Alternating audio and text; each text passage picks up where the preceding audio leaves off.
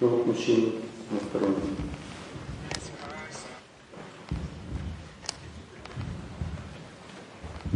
Здравствуйте. Геннадий, спасибо большое. Воистину, вы всегда приносите такую большую инъекцию в мою жизнь, правильной жизни, и дальше жить намного структурнее и ярче. Сейчас вопрос, связанный с деятельностью. Э, вы уже в своем позапрошлом э, определили э, точно мою природу, и в связи с тем, что я изменил деятельность там, корпоративного на, на собственный бизнес, я сделал вывод, что я не хочу заниматься такими сильно, ну, явно неблагостными вещами, там, как алкоголь там, или там, табак. Будьте осторожны с этим, будьте осторожны. У меня был такой случай, один бизнесмен, он, у меня был такой интересный случай, я вам расскажу. Один бизнесмен, у него были сеть торговых магазинов в Нижнем Новгороде, в России. А, и, то есть магазины продуктовые, то есть он так, ну, так, торговлю там осуществлял. И он пришел ко мне и говорит мне, сам говорит мне, что со мной будет, ну так, так немножко такое, посмотрим, что со мной будет, если я не перестану торговать алкоголем. Он меня спрашивает. Я говорю, что себе такой вопрос Я как бы такой начал медитировать, настроился и сразу получил ответ, что он попадет в аварию и погибнет. Ну вот у него конкретно так жизнь устроена. Я ему так вот выложил, сказал. И он говорит, супер! Такой обрадовался сильно. Говорит, правильно! Я говорю, в смысле? Такой реакции не ожидал, думал, сейчас он будет меня ругать за это. Вот. А он, говорит, мне рассказал, что я, говорит, видел сон, что я попаду в аварию из-за того, что это торгую алкоголем, и погибну. Но не перестал торговать э, алкоголем, попал в аварию и не погиб. И как бы покалечило меня, но я остался жив. И потом я чувствую, что все равно что-то еще должно произойти, поэтому к вам приехал спросить. И он мне говорит, ну, говорит, но у меня есть одно противоречие. Он говорит, если я сейчас перестану торговать алкоголем, то весь мой бизнес будет разрушен немедленно, потому что в магазинах продуктовых 50% оборота это алкоголь. Если ты его убираешь, то даже на зарплату продавцу не хватит. То есть получается, что ты, бизнес становится убыточным.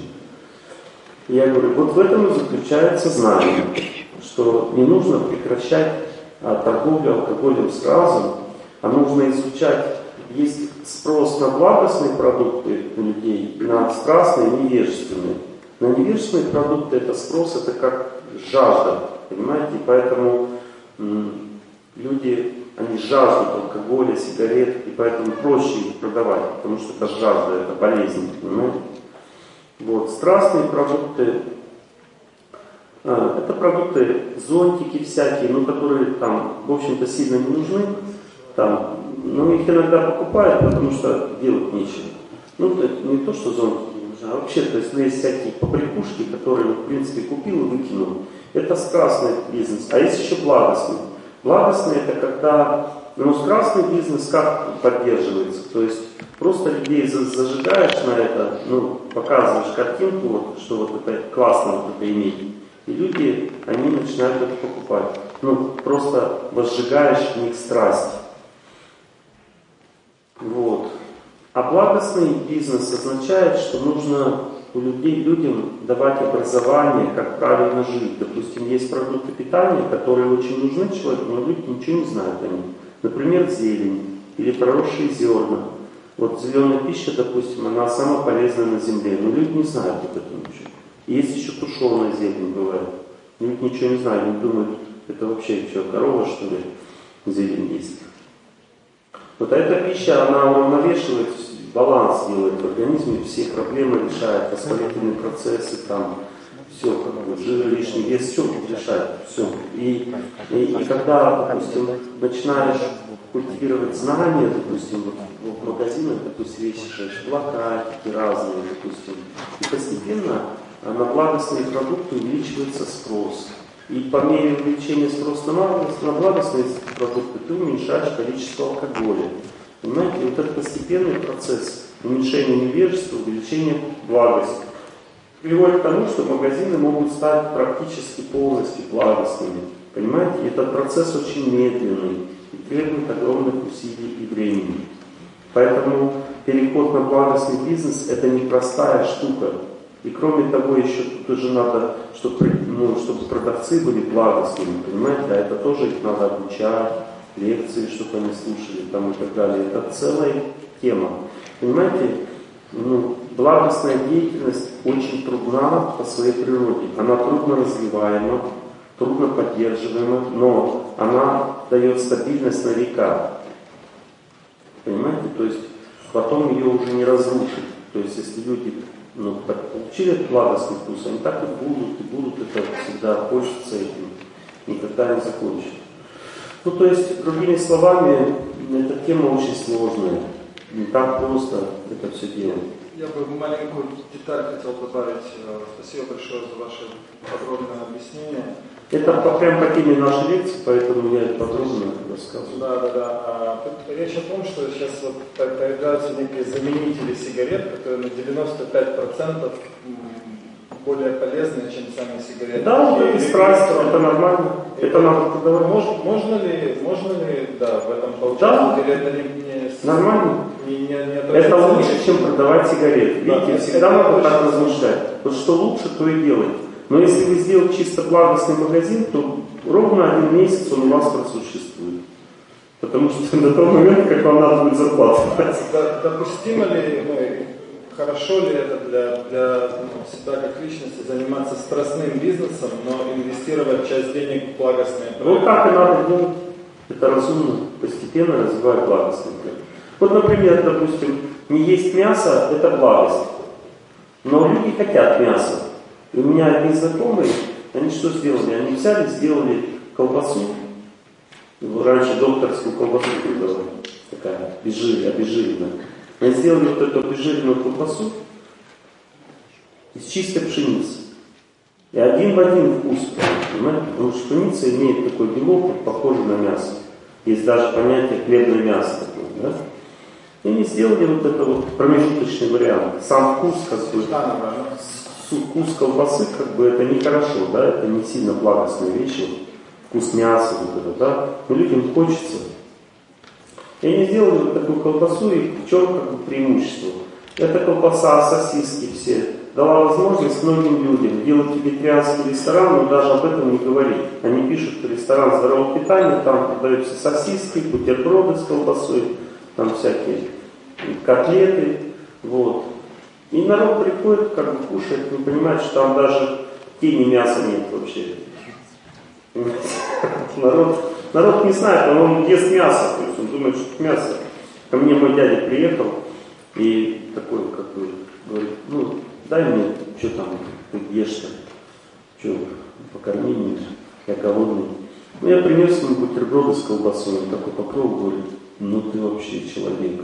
Я говорю, а что такое? Он говорит, я знаю, что тебе мясо даже в доме нельзя держать, а ты ради меня колбасу купил, как бы порезал ее сам, еще не раздал.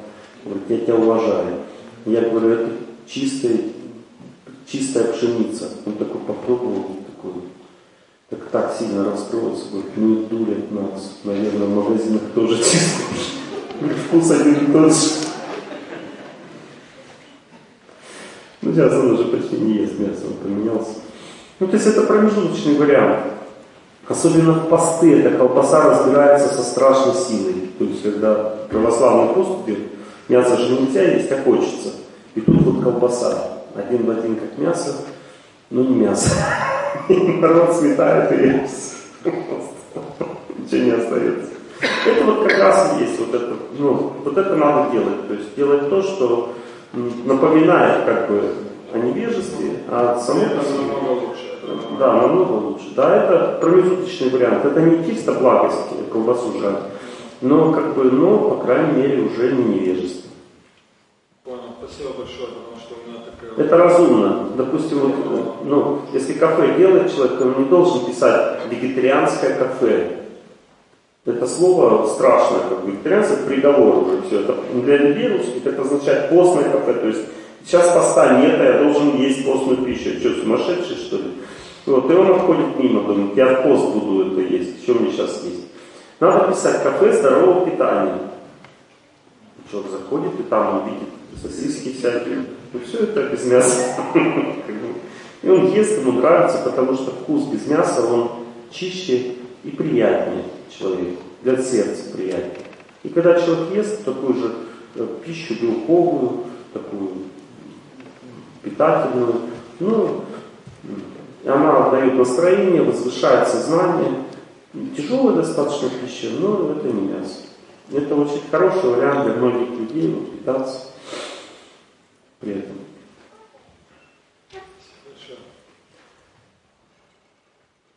Давайте мы так, у нас сегодня для лидеров лекция, да?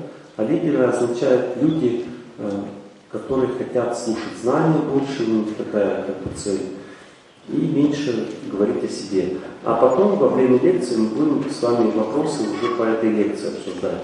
Хорошо? А то пришли серьезные люди послушать лекцию, и тут как бы мы говорим какие-то проблемы личные.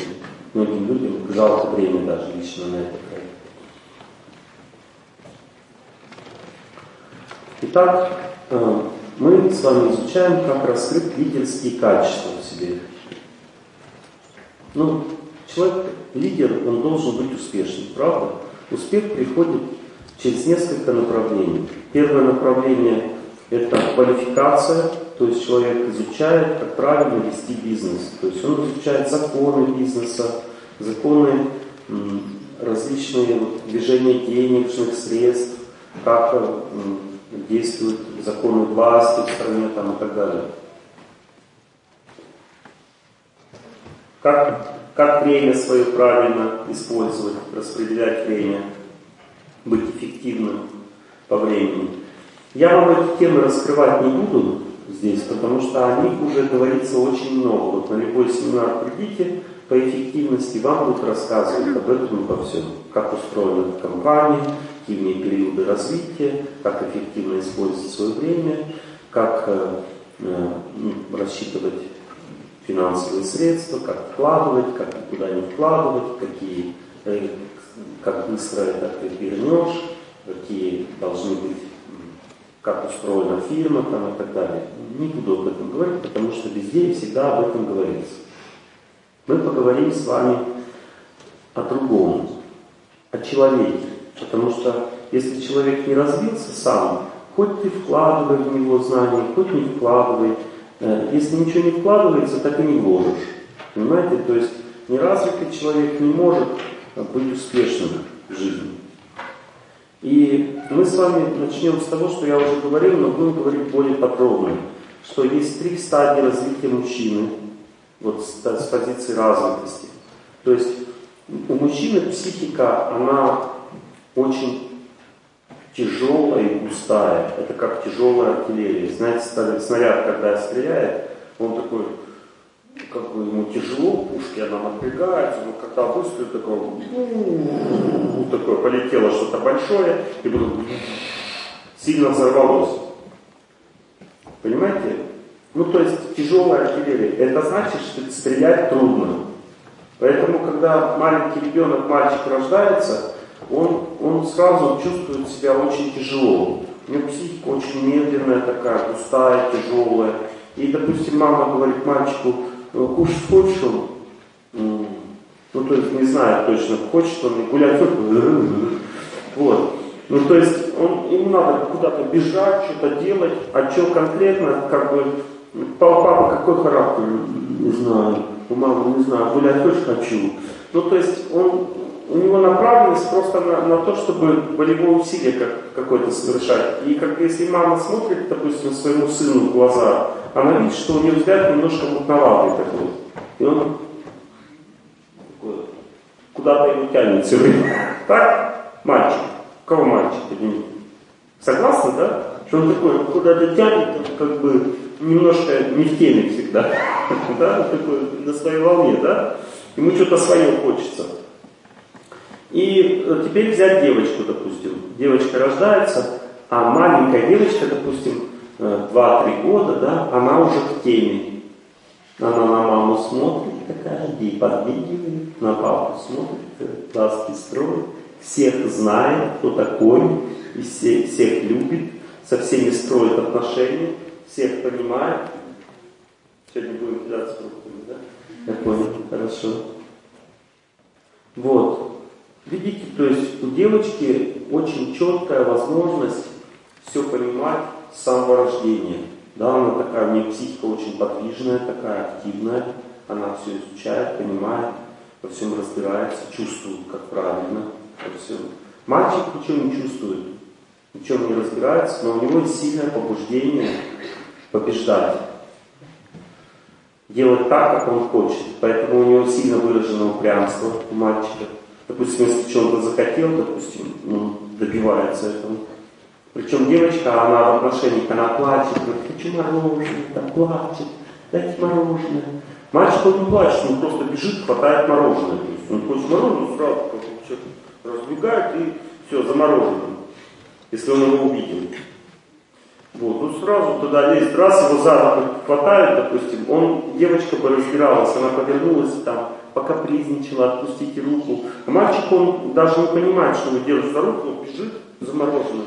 И как бы его держит, он как бы бежит, он пытается сделать так, чтобы ну, препятствие преодолеть просто и все. То есть, видите, у мужчины психика направлена на победу очень сильно. И в этой победе он постепенно осознает себя как личность, понимает, как жить правильно. И это очень сильно проявляется у мужчины в самом юном маленьком возрасте. Понимаете? Но потом постепенно, во время полового созревания, вот эта естественная мужская психика, которая нацелена на победу, на движение, на то, чтобы преодолевать трудности, она начинает попадать под влияние энергии любви. Вот эта энергия любви для мужчины – это страшная аскеза, страшное наказание. Для женщины это хорошая энергия, ну, она из нее соткана, вот. А для мужчины это супер аскеза, понимаете? И когда мужчина попадает под влияние энергии любви, его начинает расплющивать. Ну, то есть он теряет вот этот импульс к преодолению. Он, он становится таким инертным, белым, меланхоличным, начинает мечтателем таким становиться, понимаете? Как бы у него появляется энергетические застои в организме сильные. В результате он начинает пытаться снять с себя напряжение, которое вызывает напряжение, это застой. То есть человек становится очень напряженным психически из-за энергии вот этой вот любви или желания счастья в отношениях. Вот, он становится напряженным. Это напряжение приводит его к желанию там, развлекаться. Если неправильное общение, он начинает употреблять наркотики, выпивать, курить пытаться добиваться девушек, то есть, ну, сходит с пути самосовершенствования, развития и начинает думать, что мужчина означает тот, кто должен ну, завоевать женщину, ну, ну, как бы силой ее захватить как-то и так далее. И вот в сознании юношей, молодых парней появляется вот эта доминанта, что мужчина означает тот, кто должен вот, наслаждаться женщинами. И в этом смысл жизни мужчины. Они так начинают думать. Причина, почему так получается, что юноши ломаются в своем развитии, заключается в том, что у нас неправильное воспитание в целом детей. Веды говорят, что мальчиков и девочек нужно воспитывать отдельно. И мальчиков именно в юношеском возрасте нужно подвергать сильным аскезам. Они должны соприкасаться с холодом, с голодом, там, с трудностями, с какими-то препятствиями в жизни, с серьезной дисциплиной. И это делает их счастливыми. То есть они становятся крепкими, сильными, и вот это половое желание, они таким образом побеждают. А девочки, наоборот, в этом возрасте, когда у них появляется половое желание, их надо подвергать очень сильно контакту с искусством, с любовью, вот, с гармонией. То есть они должны ходить в какие-то кружки, там, пение, танцы и занимать эту энергию любви с помощью искусства, деятельности. Так женщина развивается в юношеском возрасте, и мужчина развивается в юношеском возрасте. Но так как и контакта никакого нет между полами, то есть дистанция очень сильная, потому что этот контакт делает искру, и как бы юноши и девушки теряют себя, они теряют возможность развиваться и становятся инертными. Девочки становятся очень капризными, обидчивыми, ранивыми и мечтательными, а мальчики становятся ленивыми, тупыми и ну, начинают там пить, курить, то есть делать глупости всякие. Ну, то есть противопоставлять себя обществу. Теперь смотрите, приходит возраст 20 лет, когда человек должен уже развиваться как личность. И что мы видим? В результате вот этого вот неправильного воспитания в этом юношеском возрасте мальчики становятся ватрушками, то есть мужчина к 20 годам, он не знает, чем ему заниматься. Он становится инертным, ленивым, депрессивным. Чаще всего уже в самом лучшем случае он подсаживается на компьютерные игры, это в самом лучшем случае, а может быть он подсаживается уже и на наркотики, и на половые извращения и так далее. Девочки в лучшем случае тоже подсаживаются на компьютерные игры, плюс депрессия уже начинается в это время, чувство ну, нереализуем, как бы, чувство одиночества и инертность сильная, то есть домашнее пребывание по времяпровождения или противоположное гулеж сплошной, то есть то есть начнем с этого, понимаете, вот если бы этого не было, было бы другое. Но сейчас вот первая стадия развития личности для нас, вот если мы хотим быть лидерами, первая стадия для мужчины называется ватрушка. Ну то есть ватрушка это означает мужчина, ватрушка, понятно, что это ватрушка. Ну то есть это мужчина, у которого нет волевого импульса никакого, то есть он просто вот ватрушка. Понимаете, и хорошо, если эта ватрушка Э, там же в центре что-то должно быть, да, в ватрушке, там? Сладкие, что сладкая ватрушка. Самое худшее, если это ватрушка с пивом в центре, понимаете, это уже как бы такой тяжелый вариант ватрушки, которая, ну, уже сложно ее развивать, потому что нужно сначала пиво вылить из нее, чтобы она развивалась, а потом уже развитие начнется. Девочка а, в этом возрасте, 20 лет, девушка молодая, а, она тоже как ватрушка, но она, ну, у женщины это не выражается в этой инертности, такой тупости, лени. Это выражается в том, что она очень чувствительная и мечтательная. То есть она делать ничего не хочет, она такая, как бы, хочет замуж, хочет счастливой жизни, но к этому не прилагает никаких усилий. Понимаете? То есть вот, вот такая. А мужик просто вот, ну, ну лентяй, такой обезволенный человек, капризный, ну, он очень сильно как бы себя пытается противопоставлять обществу, все плохие вокруг и так далее. Ну и плюс сидит в компьютерных играх постоянно. Вот с этого начинаем самосовершенствование, потому что это практично, понимаете? Итак, следующая стадия. Мужчина, вот смотрите, если говорить о развитии мужчины, то оно очень простое. Есть три этапа развития мужского, мужской психики. Первый этап называется тело. Ну, то есть мужчина просто подвергает свое тело аскезам. Зарядки, штанги, гири, закаливание, пробежки, э, спорт какой-то. Первый этап развития мужчины это тело. Второй этап называется воля. Потому что когда человек тело свое начинает напрягать, то у него развивается волевой импульс. Это то, что должно было в юношестве происходить. Понимаете, вместо компьютерных игр и девочек он должен был э, в юношестве вот, телом заняться и, и начать его подвергать аскезе физической. Вот, потом у него появляется волевой импульс, то есть способность волевого управления собой. То есть у него появляется понимание, что есть такое понятие, как сила воли. Можно себя заставлять что-то делать понимаете, и так далее. И тогда мужчина на втором этапе развития, когда он уже ну, пошел жить нормальной жизнью, не вот этой жизнью ватрушки, а нормальной жизнью пошел жить, то он начинает ставить обеты перед собой. Ну, допустим, буду вставать на 15 минут пораньше каждый день. И так как у него тело постоянно в аскезе находится, то есть он заряжает себя движением, у нее появляется способность преодолевать себя. На втором этапе у него появляется способность регламентировать свою жизнь. То, что советует тайм-менеджмент, понимает, требует огромных волевых усилий. А если у человека силы воли нет, то какой тайм-менеджмент? Человек зависает на каждом шагу. То есть почему человек зависает? Потому что он, у него нет сил. Допустим, пришел куда-то, раз посмотрел новости, раз переключил, раз посмотрел еще компьютерную игру, поиграл, уже час прошел, а он хотел что-то сделать. А он это не смог сделать, потому что у него волевых сил нет. А волевые силы мужчины вырабатываются с помощью физической нагрузки. Закаливание, спорт там, и так далее. Понимаете, мужчина становится, волевой импульс вырабатывает с помощью движения мужчины. И преодоление своего тела. Вот так вот. Правильно. Вот теперь а, движемся дальше. У мужчины появился волевой импульс, он способен а, регламентировать свою жизнь. Следующий этап – это замах на вредные привычки.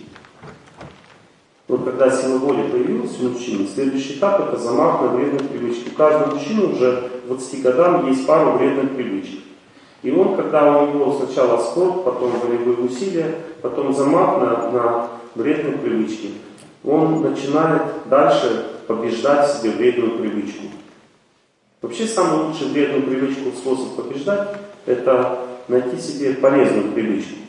Ну, допустим, какие-то мужчины побеждают вредную привычку тем, что они, ну, допустим, увлекаются спортом, пошел на тренировки, как бы бросил курить. Ну, понимаете, это для мужчины простой способ. Вот он закаливается, начал в проруби купаться, там, бросил пить и так далее. Ну, то есть, если есть какая-то способ, потому что курение и выпивка – это всего лишь способ расслабляться. Точно так же, а как и компьютерные игры.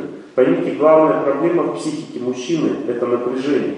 Напряжение означает нехватка энергии любви.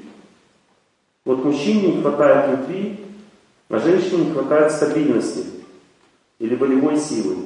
То есть есть волевая сила, а есть энергия любви. Женщине не хватает волевой силы всю жизнь, а мужчине не хватает энергии любви. Точно так же, как мужчина тянется к холоду, то есть ему нравится свежий воздух, вода, мужчинам нравится, а женщинам нравится солнце. Солнце это мужская энергия, пустое начало, свежий воздух, вода это женское начало. Понимаете, каждый тянется к противоположному. Женщина тянется к волевой силе, к стабильности, а мужчина тянется к любви. И когда у мужчины любви не хватает, он становится напряженным. А у женщины, когда волевой силы не хватает, она становится депрессивной. Инертной, депрессивной в жизни становится женщина. А у мужчины, когда не хватает любви, он становится напряженным. И мужчины снимают напряжение с помощью курения, спиртного, азартных игр, компьютерных игр, секса и так далее. Понятно? И вот когда мужчина уже научился расслабляться с помощью движения, то есть аскеза тоже расслабляет, движение, спорт, закаливание, подвижный образ жизни, вот. Даже посты те же самые, все это расслабляет, снимает психическое напряжение. Когда напряжение снимается начало, и плюс у тебя появилась сила воли, ты берешь и бросаешь вредную привычку. Все, это следующий этап. И вот когда ты дошел до этого этапа, что у тебя уже есть? У тебя есть здоровое тело, у тебя есть сила воли, у тебя есть, нет уже вредных привычек, и ты уже более-менее регламентировал свою жизнь.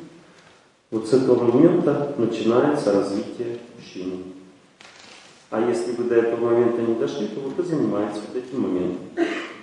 Некоторые мужчины даже имеют высокое положение в обществе, но они не могут справиться с вредными привычками, они не могут регламентировать свою жизнь, как ни странно. И это значит, что им что надо делать? Им надо начать заниматься спортом, нужно закаливаться, нужно обеды себе давать, ставить какие-то, потом уже. А потом дальше им нужно бросать вредные привычки и приводить себя в норму, понимаете, в норму, в которой можно нормально жить. А потом только после этого уже можно думать о развитии качеств лидера.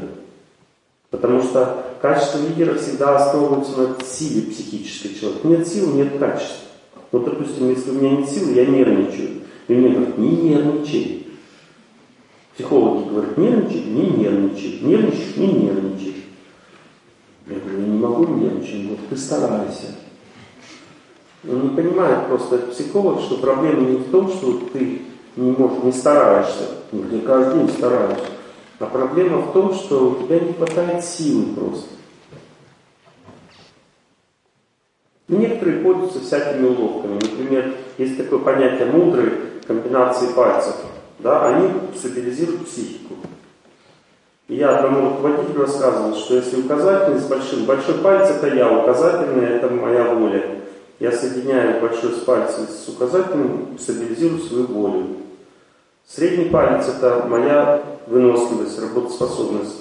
Ну, соединяю большой палец со, со средним, это моя выносливость. Вот.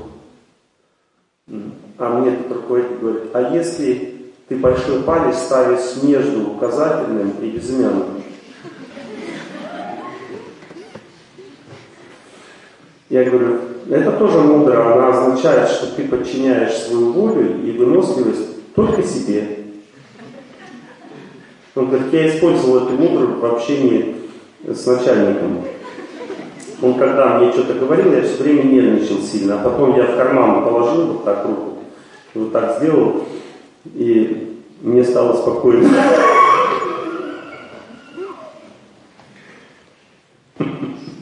Ну, иногда люди пользуются этими способами. Ну, это может быть практично в какой-то степени, но не сильно. Лучше изучать, как правильно жить, как последовательность развития событий вот, в мужской психике, в мужском теле происходит. Итак, э, ну, я, конечно, но обязательно расскажу в женском теле. Ну, просто обязательно, сто процентов. И вообще это была ошибка. Мне надо было женского тела рассказывать. Женщины, потому что нетерпеливые, они вот все сидят, думают, господи, сколько про мужчин, это же кошмар. Простите, женщины, это была моя серьезная ошибка. Итак, вы говорили про три настоящих. Да, да, вот, ну, это мы сейчас вот первую разобрали. И вот человек пошел вперед, понимаете? Первая стадия ватрушка, и потом, вот, когда вот это все стабилизирует, все, что мы сказали, он прошел эту первую стадию, и он в результате получил энергию. И так как в это время человек не знает, как пользоваться энергией, она у него уже есть. Вот знаете, как вот, допустим, ну, жеребец, допустим, да, он родился, маленький жеребенок, он начинает такой, он не знает, как, что с ним делать. Или маленький ребенок, он бегает, он энергию получил, но что с ним делать толком не знает. И он просто носится. Раз обратно такой носится, как бы, обкатывает тело. Маленький ребенок. Ну, тело получил, новое такое, активное. Ну, сначала сисю сосал, наполнялся энергией, потом начал ходить чуть-чуть. И потом по его поперло, он побежал. То есть, ну, уже знаю, три года дети просто, ну, как юла, то есть их не остановят. Обкатывают тело. Так и мужик тоже, он когда энергию получил, на второй стадии у него глаза квадратные, и он начал упахиваться. Все, как бы у него энергия пошла, и он начал на одной работе, на двух работать, на трех работах, на четырех работах. Понимаете, то есть, ну, то есть ну, вторая стадия развития мужчины называется работа голик. Ну, то есть он, энергия уже есть у мужчины, он уже научился как-то получать эту энергию в жизни, мозгов нет.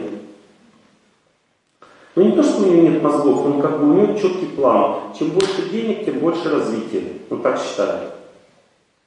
Он не знает, что есть разные виды развития. Например, человек больше, больше, больше, больше работает, зарабатывает деньги. Деньги дают э, человеку определенные возможности в жизни. Да? Вот деньги есть, можно вложиться в бизнес, бизнес больше прибыли, больше денег, и все, и пошел, пошел вот нарастающий пом такой. И вот люди в основном так мыслят все.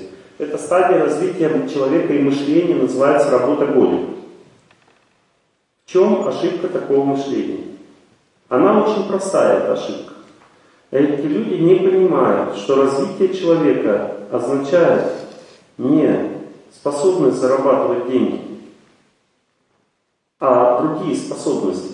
Ну, в частности, если мы говорим про лидеров. Посмотрите, первая способность, она вообще, когда люди начинают этим заниматься, они вообще не знают, как это вообще сделать. Для них это нереально сложно. Это первая способность, это не просто найти себе людей, которые будут с тобой вместе работать, а еще найти тех, которые тебя не предадут раз, и тех, которые будут работать хорошо два. Сразу возникает вопрос, а где их вообще найти и как? И понимаете, вот первое, что нужно знать, нужно видеть людей. Вот человек, который способен, ну, допустим, собрать команду, он знает качество человека, он чувствует, этот предаст, этот не предаст, это может вот это делать, этот не может вот это делать. Но даже если ты знаешь качество людей и можешь уже видеть людей, есть одна проблема. Те люди, которые тебе нужны, они к тебе не притягиваются.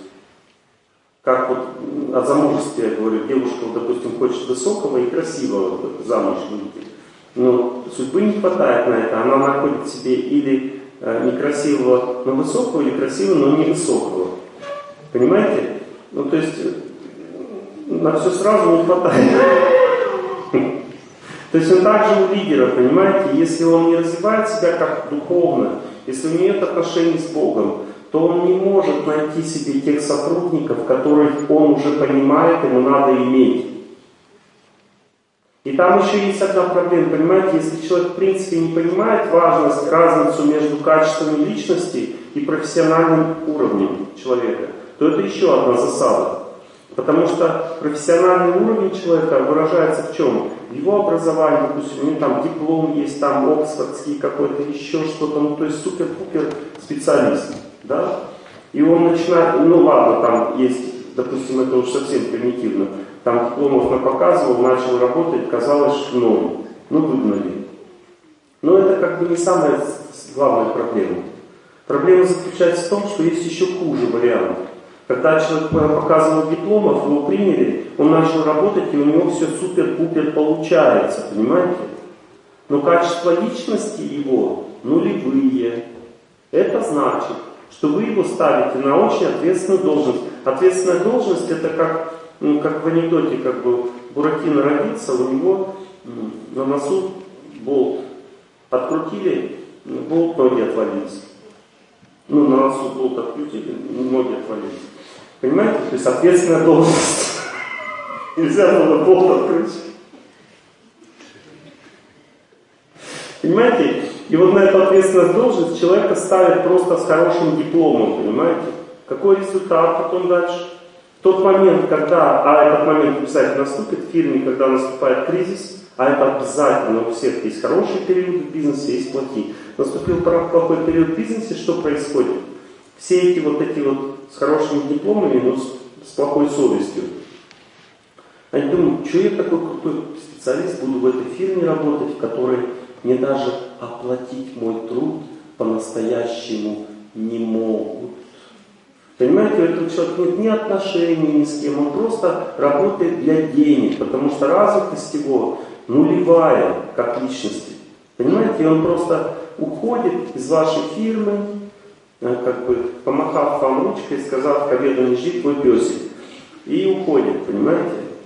И у вас разваливается все. Потому что это вот как раз тот был болтик, который и ноги отваливаются, понимаете? То есть он является ключевым человеком, потому что крупный специалист. И вы потом подумали, мне бы лучше найти человека с совестью, который бы, может быть, меньше э, квалифицированным был. Я бы его, может быть, подтянул потом сам, выучил, чем вот такого вот э, с пальцами веером я себе взял, как бы, а теперь он мне все развалил.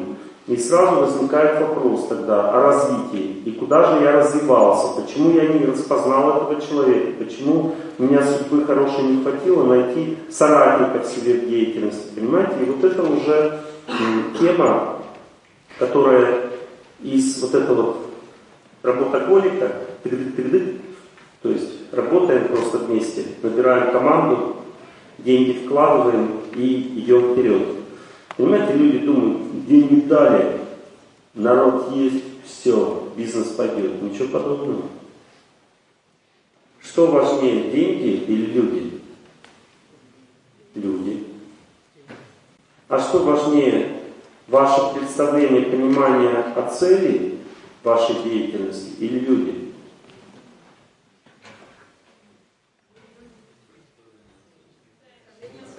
Потому что если у вас нет идеи, то это, эта идея никого не вдохновит. И все люди рассыпятся. Понимаете? Потому что если идея такая, что она вдохновляет людей, как бы вокруг вас сплачивает, у вас создается вера в то, что вы делаете вместе, тогда получается все соединяется, понимаете, в одно целое. И люди, они идут к одному, понимаете?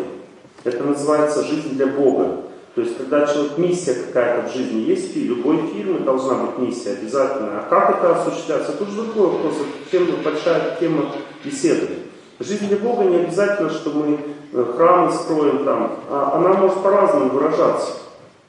Понимаете, это называется миссия на разном уровне. Например, я работаю для того, чтобы вы были счастливы. Это тоже жизнь для Бога. Понимаете, ты как бы людям свою жизнь отдаешь, потому что они частички Бога, ты так понимаешь. Ты людям так говоришь, я живу для того, чтобы вы были счастливы, потому что вы частички Бога. И поэтому я эту фирму содержу, чтобы на вас заботиться и доказываешь им своей жизни, и не думать, я буду работать у этого человека, потому что он живет для нас. Все, это миссия называется. Понимаете? Но она не такая может быть высокая, есть и выше разные миссии. Но мы сейчас говорим с вами о том, что есть разные этапы развития лидера.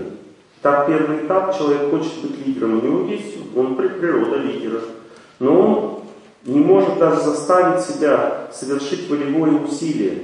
У него нет сил работать, то есть он ватрушка. И он думает, сколько мне надо денег взять для развития своей фирмы. Это какое развитие фирмы? Тебе надо выйти из этого состояния. Вот у тебя развитие фирмы сейчас. Или он упивается там, поработал, потом пац, нажрался и под, под столом ползает, вот, рыгает. Ну, как бы, сколько надо мне вкладывать сил в развитие фирмы. Тебе сначала надо выйти из этого состояния. То есть ты должен сначала бегать начать, закаляться, то есть волевой импульс выработать, потом режим дня, выработать, потом, когда у тебя силы появляются и способности, ты берешь вредную привычку, так прижимаешь к ногтю и бабах, ее нет, все, пошел дальше.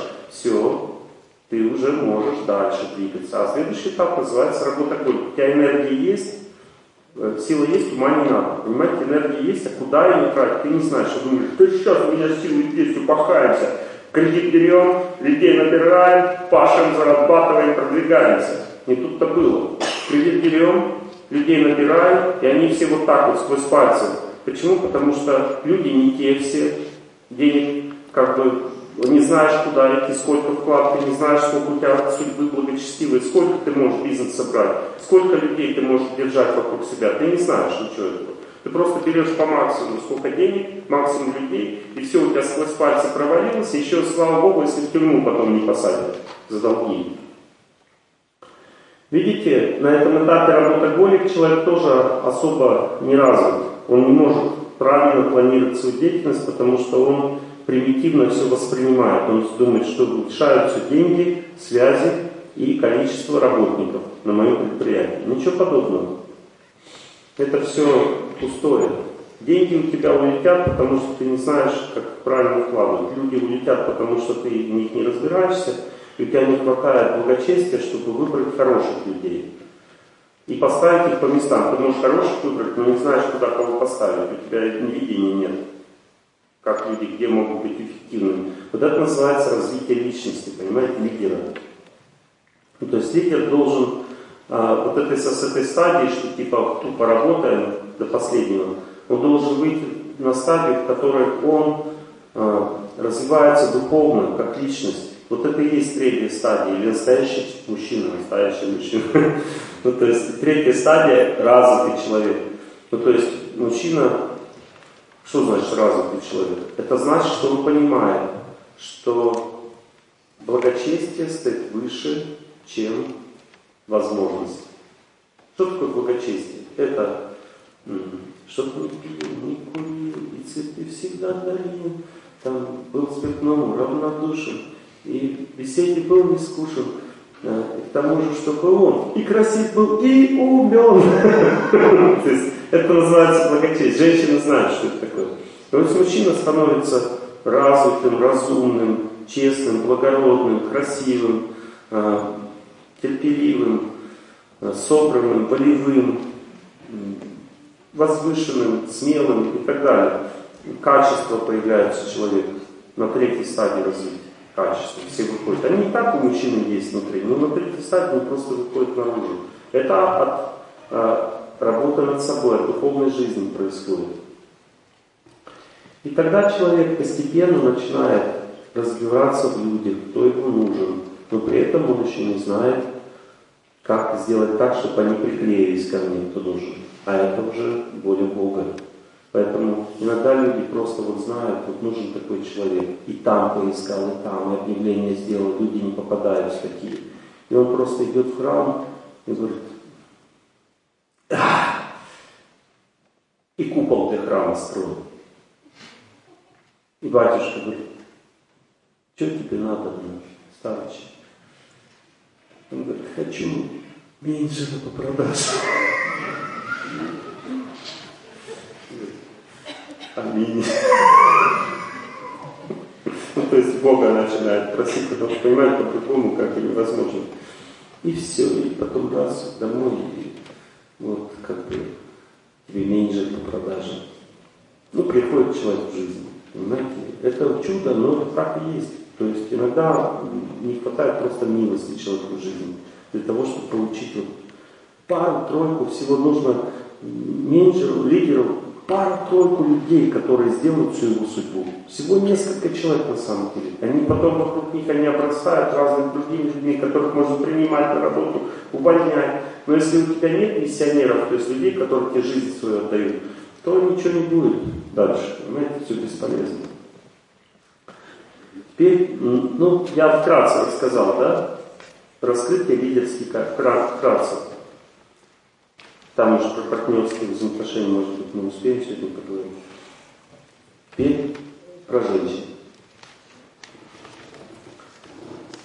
Значит, мы говорим, да, вот этот период полового созревания, девочка становится очень чувствительной, ранимой, э, ленивой, э, мечтательницей, э, делать ничего не хочет дома, э, отгораживается от всех, считает, что ей в жизни не повезло, она уже старая, ей всего 14 лет, вот, ну и так далее. То есть вот такие у нее появляются проблемы, никто меня не любит, вот, я никому не нужна и так далее. Вот, когда к 20 годам вот эта девочка доходит, она уже имеет достаточно глубокую депрессию, или уже как бы по рукам идет конкретно, если она не в депрессии, активную жизненную позицию, тогда по рукам. Если в депрессии, тогда не по рукам, но одна. Ой, не светите на меня, пожалуйста. Просто у меня глаза болят. Да нет, все нормально, я все понимаю. Вот. Ну, теперь как бы девушка-лидер, да, по природе. То есть, как же ей вот, ну, деятельность развиться, стать лидером, матерью для всех как стать женщиной с большой буквы. Первое, что нужно знать, что вот в детском возрасте вот такую девочку нужно отдать в различные кружки, танцы, там, пение. И она должна быть очень сильной энергией любви свою занимать, там, танцы, пение, там, искусство всякие, для того, чтобы она была активной в жизненной позиции, потому что энергия боли женщины и только через любовь развивается через любовь и отношения. Ну, то есть, если уже девочки нет контакта с другими девочками, она не общается, если у нее нет э, никаких искусств, то есть она ну, не, свою энергию любви никак не проявляет в жизни, то она находится просто в депрессии, безвольном состоянии. Понимаете, более у женщины всегда действует, когда она находится в любви, в отношениях. И не с мужчинами именно в отношениях, потому что преждевременные отношения с мужчинами у девочек – вызывают очень сильное осквернение. То есть, понимаете, девочка, она соткана из чистоты. Вот мужчина, он добивается всего с помощью усилий. А девочка, она добивается всего с помощью сохранения себя. Потому что в женщине все самое хорошее уже есть. И ей просто нужно это не расплескать. И когда девочка начинает строить отношения с мальчиками, она все расплескивает и становится очень циничной, такой, знаете, депрессивной такой уже молодой старушкой, понимаете, которая все повидала все виды и такая, как бы, уже такая так что бывай, бэби, так что бывай, не приставай, не приставай.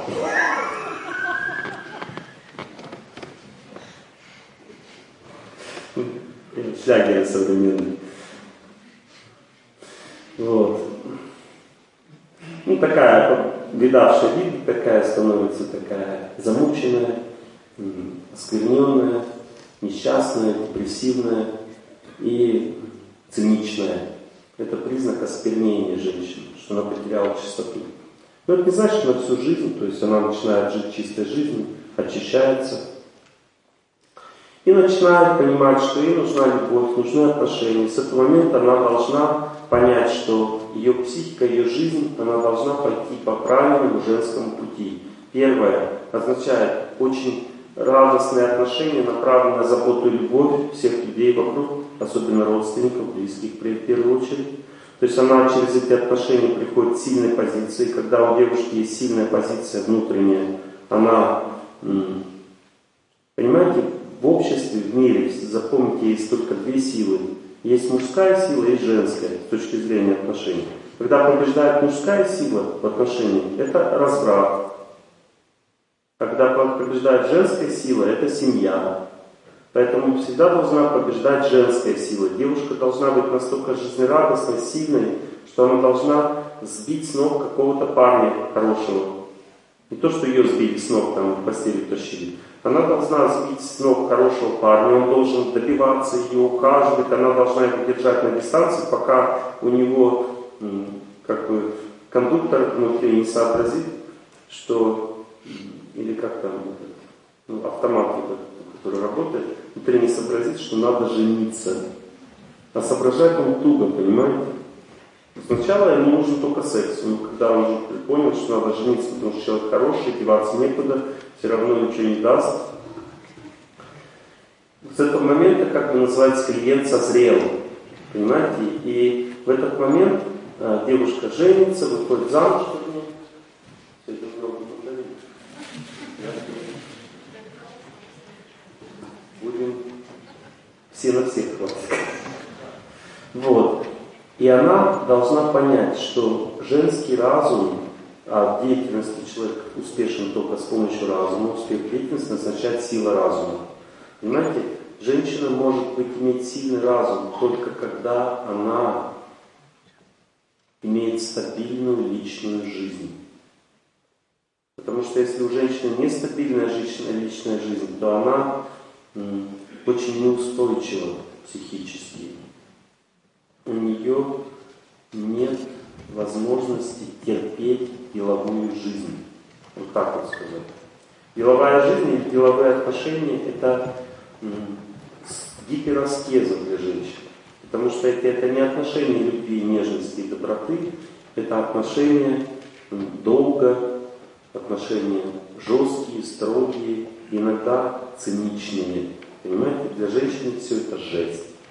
И как бы терпеть это все, если у тебя нет прибежища в жизни, невозможно. В результате женщина входит в эти деловые отношения, и она в них ищет близость, доброту, теплоту, взаимопонимание, а там ничего этого нет, это деловые отношения. В результате она с ней проходит четыре стадии. Первая стадия «мне здесь нравится», вторая «устаю», третья «надоело», четвертая «ухожу». Понимаете, вот это вот у ней поставить такие циклы по 2-3 года, 4-5 на каждой работе существует. Потому, почему? Потому что она как пылинка, в этом мире нет прибежища, и она это прибежище пытается найти у работы. А у работы нет прибежища, там тебя эксплуатируют. Особенно если ты зависим. Вот женщина незамужняя, она зависит от работы. Э, начальник это видит, начинает ее эксплуатировать. Сверхурочная работа, э, ну, унижение, она тоже боится потерять работу, потому что у нее мужа нет, как бы она надеется только на работу, как прибежище для нее. И в результате начальник видит, из нее все соки пьет, пьет, там, что только не делает, еще и постель тащит ее. Ну, то есть веселая жизнь, понимаете, во всех отношениях. Поэтому женщина сначала должна выйти замуж.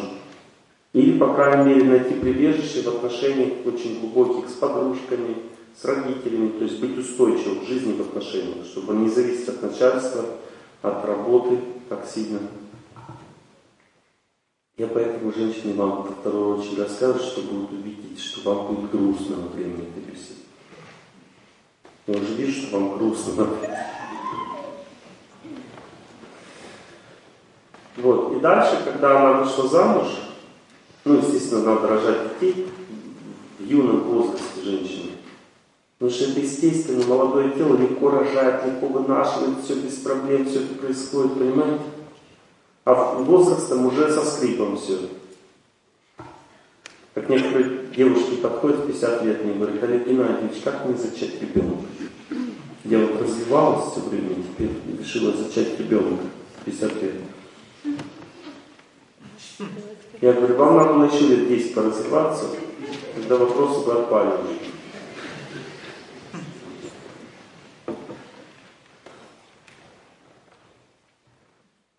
Итак, дети есть, муж есть, семья устойчивая, женщина видит.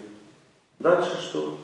Дальше она получает поддержку от родственников, от мужа, потому что без поддержки женщина не сможет это делать, и начинает заниматься своей деятельностью.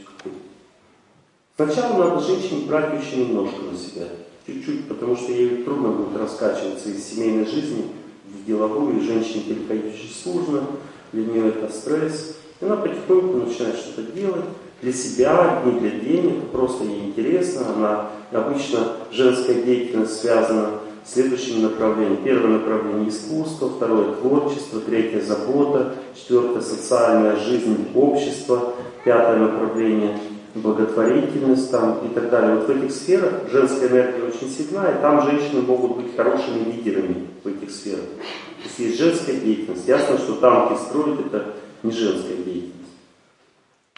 Ну, то есть там, где энергия любви есть, там женщина может быть лидером, где это может быть деятельность, бизнес, но это женская сфера, где это приносит женщине счастье уже. Как же она дальше должна развиваться? Она должна понять, что мечтательница это девушка, которая в принципе не может выйти замуж даже. Она будет одинокой, пока не выйдет из этого состояния. На второй стадии э, ну, женщина должна стать активной именно в личной жизни, то есть должна подружек больше иметь, там, всем служить, о всех заботиться, стать красивой, выйти замуж. Но некоторые женщины вот на этом второй стадии развития, как мужчина ватрушка, потом работоголик, у женщины тоже есть такая стадия. Но она может пойти в сторону создания семьи. Понимаете? А может пойти в сторону, которую сейчас современное общество ей голову втемяшивает. Надо сначала выучись, сначала стань человеком, и потом замуж. Понимаете, женщина уже человек с самого начала.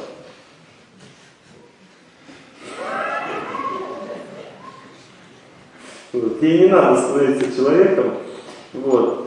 Она и так уже как бы имеет возможности все в жизни, ей необходимые. То есть ей нужно просто научиться заботиться о людях, стать красивой, в результате заботы она ну, набирает силу, красоты и как бы сбивает кого-то с ног.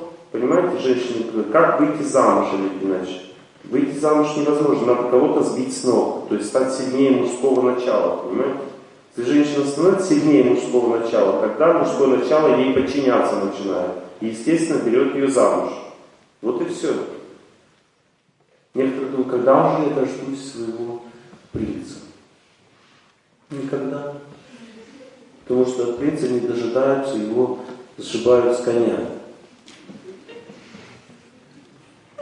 Он тык-тык-тык-тык, а его бац сбили с коня. И он в грязь. Я готов целовать песок, по которому ты ходила. И же тебя не искался. Разбили полоску сбили с коня мужика. Вот. Ну вот такая последовательность. И потом, когда она все-таки выбрала, а вот неправильный путь это у женщины это называется бизнес-леди. То есть она вместо того, чтобы развиваться как личность в личной жизни, она начинает развиваться как личность в деловой жизни, но при этом не замужем. Или ну, семью не, не укрепила свою. В результате, что с ней происходит, женщина? Она идет не в ту сферу жизни, не в ту сферу развития. То есть у женщины основа это личная жизнь, а надстройка это деловая жизнь. А у нее деловая жизнь это основа, а личная жизнь когда получится, то есть настройка. В результате энергетика в ней не та действует в организме, она в результате истощается, у нее начинают гормональные расстройства, она становится некрасивой, она начинает перенапрягаться, как мужик, начинает курить. Потому что вообще женщине курить не надо, потому что у нее психика и так наполнена энергией любви, энергия любви расслабляет человека все. Поэтому мужик, когда женится, он всегда расслабляется рядом с женой. Поэтому в древней культуре мужикам советовали сначала развиться, а потом жениться. Ну потом, чтобы расслабляться, уже было чему, понимаете? Нечего расслабляться, еще и расслабляется, это вообще капец. Вот. Ну то есть, а, ну а женщина, она и так расслаблена по природе. Но если она уходит, э, личной жизни нет, она пошла в деловую сферу развиваться, то она становится очень напряженной, в результате начинает курить, высыхает вся, становится бизнес-леди. А ты такой холодный, какая издырка в океане. Понимаете? Что сама такая холодная. Ну, в общем, жесть. В лучшем случае она находит себе, ну, вот если где вот представьте, вот женщина раз, у нее машина, там, квартира, крутая фирма. И она думает, вот если у меня есть машина, квартира, крутая фирма, то я найду себе еще круче. А вот давайте разберемся, кому мужчин, кто мужчине-то нужен. Мужчине нужна женщина. Женщина означает она такая, ну, женщина, вы уж извините, я просто вам открою как бы тайну, тайну как бы такую вещь мужского начала. Тайну. Вот кому, кто мужчине нужен?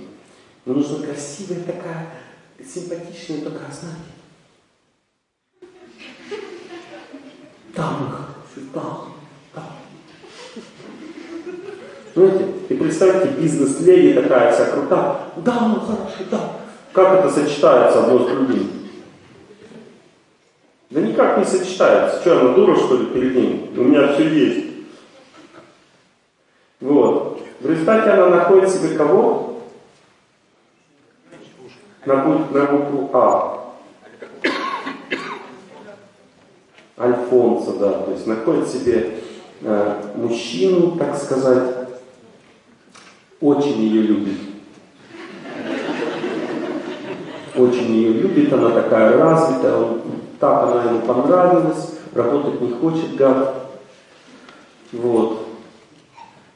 Просто как бы тесто, понимаете, ну, есть пирожки же, да, уже оформлены, а есть тесто, то есть, как не возьми, через сквозь пальцы проходит все время. И вот это тесто, она с этим тестом живет потом.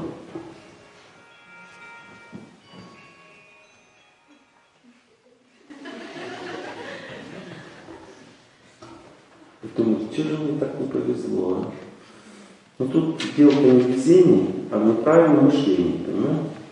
Что находит себе человек всегда противоположность.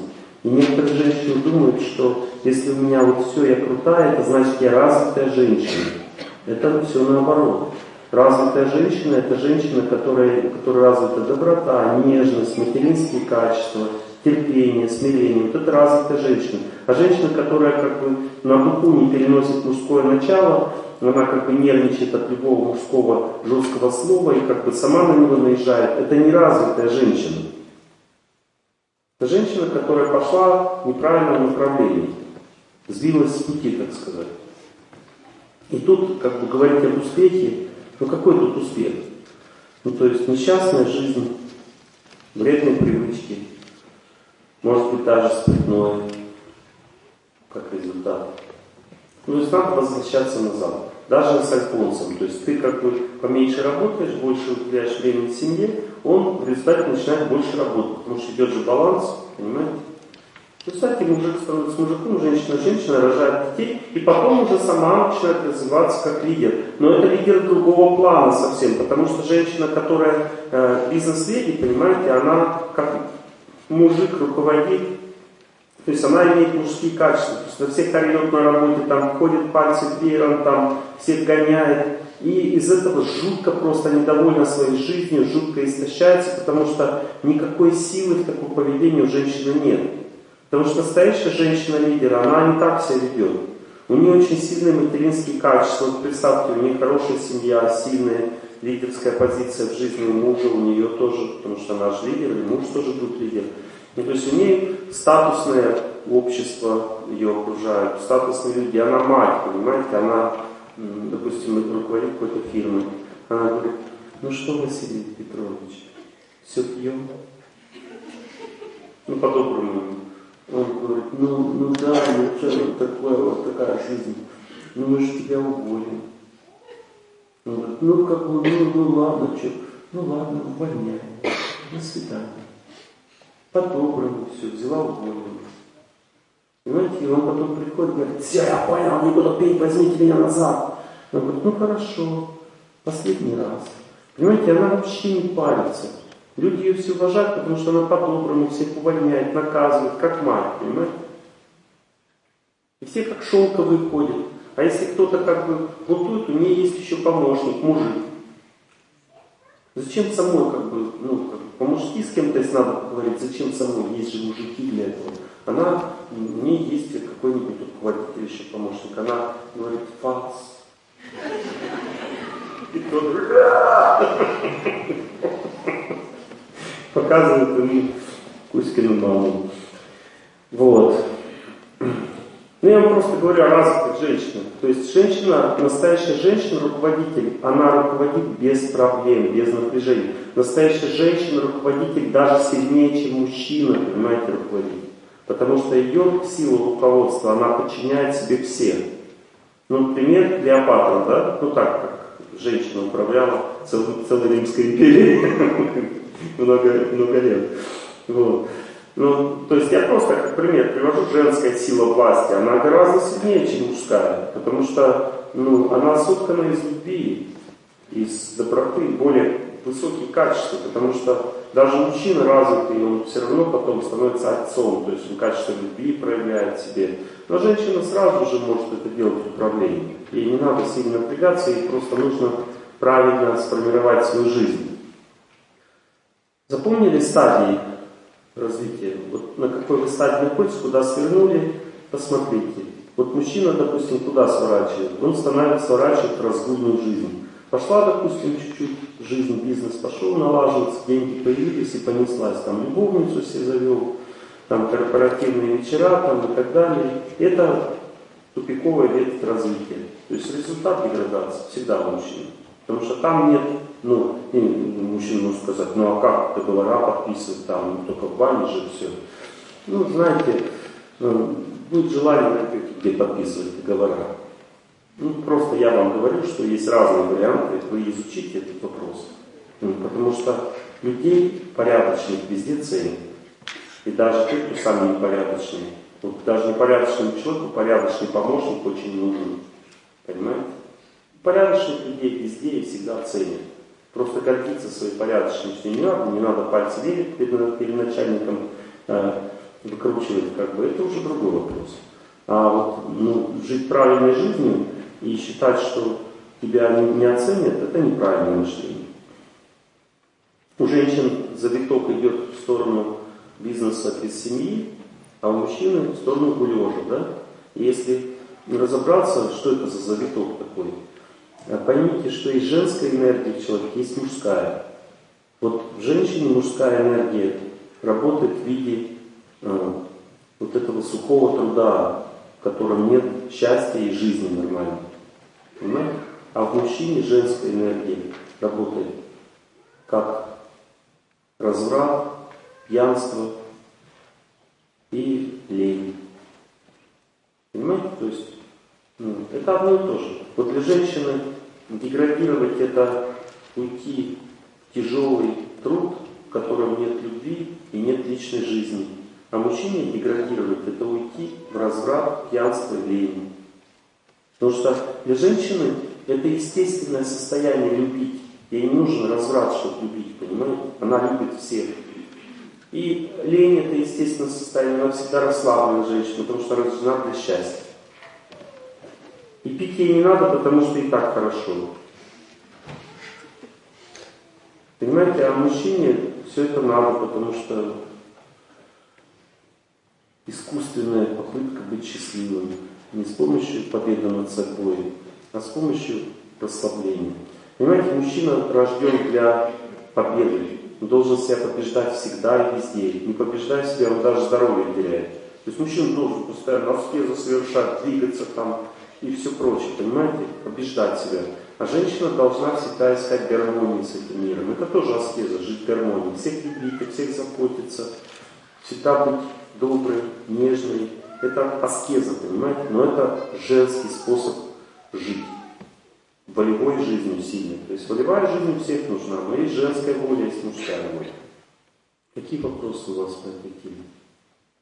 Вот вы говорите, а какие качества нужны лидеру?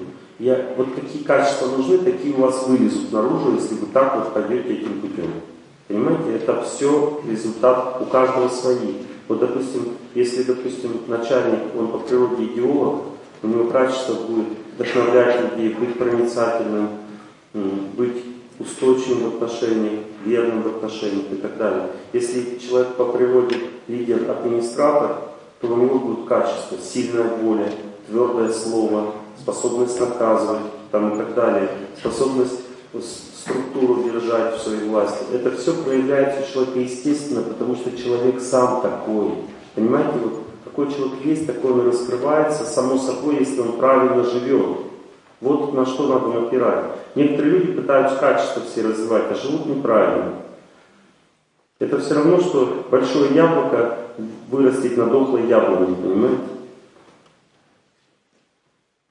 Ваш вопрос? Да. Хочу помочь как раз своей сестре, вот она у меня деградировала в бизнес-лиге. Как ей помочь? Вот смотрите, помочь человеку можно только с помощью любви. Означает вытерпеть ее такой. Вот она такая, и это нормальный это этап развития человека. Не то, что она деградирует, все, она знак минус. Вот она хороший человек, все, она так живет, как многие женщины. Просто примите ее такой. Примите ее такой, любите ее такой, какая она есть, и через вашу любовь будет передаваться ваше знание ей. Она все равно пойдет в нужном направлении. Если женщина с любовью себя вести, по-доброму женщина вести, она превращается в женщину в результате и начинает понимать, что она живет неправильно в результате. Но если ее принять, вот такой сказать, да ты там, живи правильно, то есть начать ее наускивать, она еще больше туда пойдет, на зло врагу, так сказать. Поэтому помочь любому человеку можно только с помощью принятия. В нашей прошлой лекции мы об этом много говорили. Не принял человека, не помог, ничего не сделаешь с ним. Ваш вопрос, мужчина. А подскажите, как это отражается на детей? Э, воспитание бизнес-леди идет и ну, как бы в будущем, потому что у меня такая ситуация тоже была. Ну, я где-то подскажу, наверное, скорее всего, как, как развитие мужчины. Ну и отношения с бывшего супруга, тоже дети вот маленькие. Как бы. У вас маленькие дети, и вы ну, сейчас беспокоитесь, как их развивать, да? Да, как бы, и как их не будет там становиться. Они мои ошибки не, ну, не. Вы с ними сейчас живете или жена с ними живет? А, отдельно с ними, но я как бы Отдельно с ними. Они будут все равно от вас перенимать. Если вы развиваетесь как личность хорошо, они точно так же будут развиваться. Но есть два способа развития. Один способ развития вы контролируете детей, живете с ними, и все им объясняете. И они в соответствии с этим живут, меняются. Вот второй способ, это вы сами ведете себя правильно и просто любите их, дарите им отцовскую любовь. И через эту любовь неосознанно передаются ваши качества. Они становятся такие, как вы, но не сразу постепенно, через любовь. То есть ваш путь это через любовь. Уважать маму, заботиться о детях, терпеть унижение от бывшей жены, она будет мстить всю жизнь. Вот. И как бы развиваться как личность. В результате вы передадите им качество ваше. это произойдет на подсознательном уровне, через любовь. Ну, то есть всегда ребенок копирует своих родителей, если он их любит. А если нет, он становится противоположным им. Ну, это, ну противоположным это ничего хорошего. Допустим, мама, папа ругал маму всю жизнь, и я за это папу не люблю. Какой результат будет? Понятно, да. Жена будет ругать тебя, значит. То есть ты станешь как мама, подружкой, ну, то есть станешь слабым человеком, и жена твоя будет монстром, она будет тебя ругать. То есть ты папу не любишь, который ругал маму, значит ты не будешь любить свою жену, которая тебя будет ругать. И то есть если ты принял, простил родителей, то тогда ты середину занимаешь. Не, не вот это крайняя позиция качели, а посередине оказываешься. И побеждаешь судьбу таким образом. Так получается, ну, есть бизнес, там, да, и я как руководитель. Мы два руководителя. Как бы у нее своя там позиция тянет, у меня своя. Я пытаюсь, как бы, я, я посредине как бы это все вытягиваю. И как бы вы говорите, отдаю я любовь. Да, чтобы просто там последующем эти отношения не наложили отпечаток как лидера матери, который потом оно, оно служится в отношениях детей уже этих мальчиков с, со своими сверстниками, с подружками, как бы оно пойдет. Вы не волнуйтесь на этот счет. Если вы будете любить своих детей, пройдете этот путь, то ваши дети, даже если пойдут этим путем, пройдут его быстрее. Потому что каким путем дети пойдут, от этого еще зависит, в, каком, в какой среде они живут. Ну, допустим, если вы рыбок в грязный аквариум пускаете, но у вас чистые мотивы.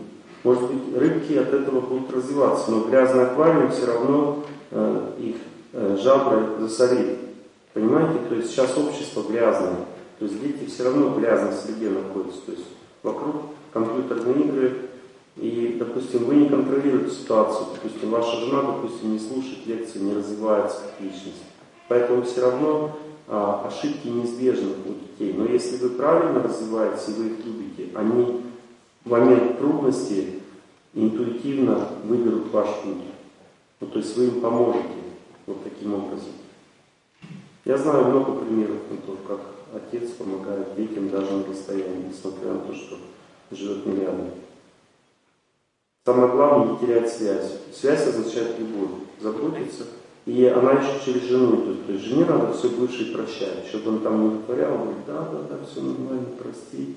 Все вот как бы по-доброму к ней относиться и иметь контакт с ним. Не хотелось, чтобы мои ошибки, которые не прошли, так бы как ну тут ничего не сделаешь уже, хотелось или не хотелось. Даже иногда родители воспитывают детей правильно, они все равно проходят эти ошибки, потому что так действует судьба иногда. Судьба, она сильнее наших желаний. То есть иногда нам что-то хочется, а ну, не всегда это возможно. Иногда дети повторяют ошибки, но если вы прошли этот путь, то они тоже пройдут. Быстрее, чем вы. Это называется милость уже. То есть они получают милость от вас. Но если они живут с вами, и родители все правильно все делают, они могут своей силой направить на правильный путь детей с помощью изменения среды, в которой они живут. Они меняют их общение, ну, то есть влияют на то, с кем они общаются, с кем, чем они занимаются. Это уже очень сложно в современном мире, это надо иметь очень сильное влияние на детей. Если уж эту тему затрагивать, то есть три стадии как бы, отношений с детьми. Первая стадия, вот ребенок ну, как бы он что хочет, то и делает сам. Понимаете, вторая стадия, ты ведешь себя правильно с ним, и он тебя уважает просто и интуитивно перенимает твои качества. Третья стадия называется послушание, когда ребенок настолько сильно тебя уважает, что он начинает тебя слушать. Слушать означает слушаться. Вот это слушаться означает развитие разума. То есть разум на звуки меняется. И если у вас звуковой контакт такой с ребенком, что он верит вам как старшему, то он тогда с помощью внутренней аскезы ну, как бы заставляет себя не идти туда, где плохо. Ну, то есть не идет в ту компанию, понимаете? Но если послушания нет, то он все равно его потянет туда, потому что есть же инстинкты. И вот эти все плохие компании детские, основаны на инстинктах, понимаете? Мальчиков тянет девочкам, девочек, мальчикам, их обоих на дискотеку, на дискотеке они там раздеваются и так далее. Это все инстинкт, понимаете? И эти инстинкты преодолеваются только с помощью послушания. Когда родители так сильно правильно к детям относятся, что дети начинают так сильно верить в них, что они начинают их слушаться. Слушаться. Они становятся послушными, послушниками. Это значит, что они преодолевают с помощью знания свою судьбу. Я не знаю, то туда не надо, папа сказал. Я не знаю почему, но папа так сказал, я туда не иду. Это признак очень сильного развития семьи в целом. Но прежде чем ребенок станет послушником, ты должен на платформу разума встать. Это означает, что ты вот все эти три, три стадии развития личности должен пройти. Должен стать разумным человеком, который управляет своей судьбой. И тогда ты сможешь управлять судьбой своих детей уже с помощью звуков. Потому что ты им даешь советы без насилия, без напряжения, с любовью. Терпишь ошибки этого ребенка. У тебя очень много силы будет. Это признак сильного развития личности. То же самое с, с лидером, со своими подчиненными. Тоже вот Бог тебе дал, не то, что тебе но команда должна быть вся крутая, у тебя прямо вот супер прямо, нет, тебе Бог будет давать по твоей судьбе. То есть кому-то не положено вот этого такого подчиненного иметь, слишком крутого, кому-то такого. И ты терпишь человека и развиваешь, понимая свою судьбу. И, и тот, что тебе положен, он становится лучше и лучше постепенно. Ну, то есть так же, как с детьми. То есть в коллективе то же самое, есть три стадии развития. Первое, это коллектив мотивируется только страхом, понимаете, то есть только страхом, то есть наказанием. Э, и тогда люди работают. И тогда надо упахиваться просто в управлении, потому что чуть-чуть не досмотрел где-то, и там уже косят. Понимаете, когда больше развит коллектив, он мотивируется деньгами. Вот, понимаете, это все от вашего развития зависит, потому что вы даже можете и мотивировать, пытаться людей деньгами, но они настолько у вас тупые, что они мотивируются только страхом, понимаете? И вы не сможете от этого коллектива отвлечься даже на секунду, вы будете все силы туда тратить, потому что шаг в сторону расстрела. Понимаете? И постоянно жесть. То есть отношения на ножах, очень жесткие крики, вопли там. И второй, второй стадия развития, это люди развились получше, потому что у вас у самого лучше развитие. Вы с ними более деликатные отношения строите. И они мотивируются уже наградой, развитием. То есть они мотивируются деньгами, развитием. То, что у вас в коллективе как бы хорошо работает, перспективно. Это следующее создание развития коллективов. Такие коллективы матюгов уже не услышишь. Там люди ходят такие с иголочки, все такие статусные, такие радостные внешние. Ну, как бы нацелены на деньги все. То есть люди. Коллектив весь нацелен на деньги и на успех. Понимаете? Но есть еще коллективы более развитые, где люди мотивируются любовью к старшим, э, уважением, мотивируются целью, миссией. То есть мотивируются, вот это как армия, допустим, взять армия Дарья, 350 тысяч человек, и Александр Македонский, армия, самая высшая мотивация, 40 тысяч. Армия Александра Македонского а мотивировалась любовью к родине и любовью к Александру, потому что он был очень мощным лидером. Понимаете, и эта 40-тысячная армия разбила 350-тысячную армию Давия.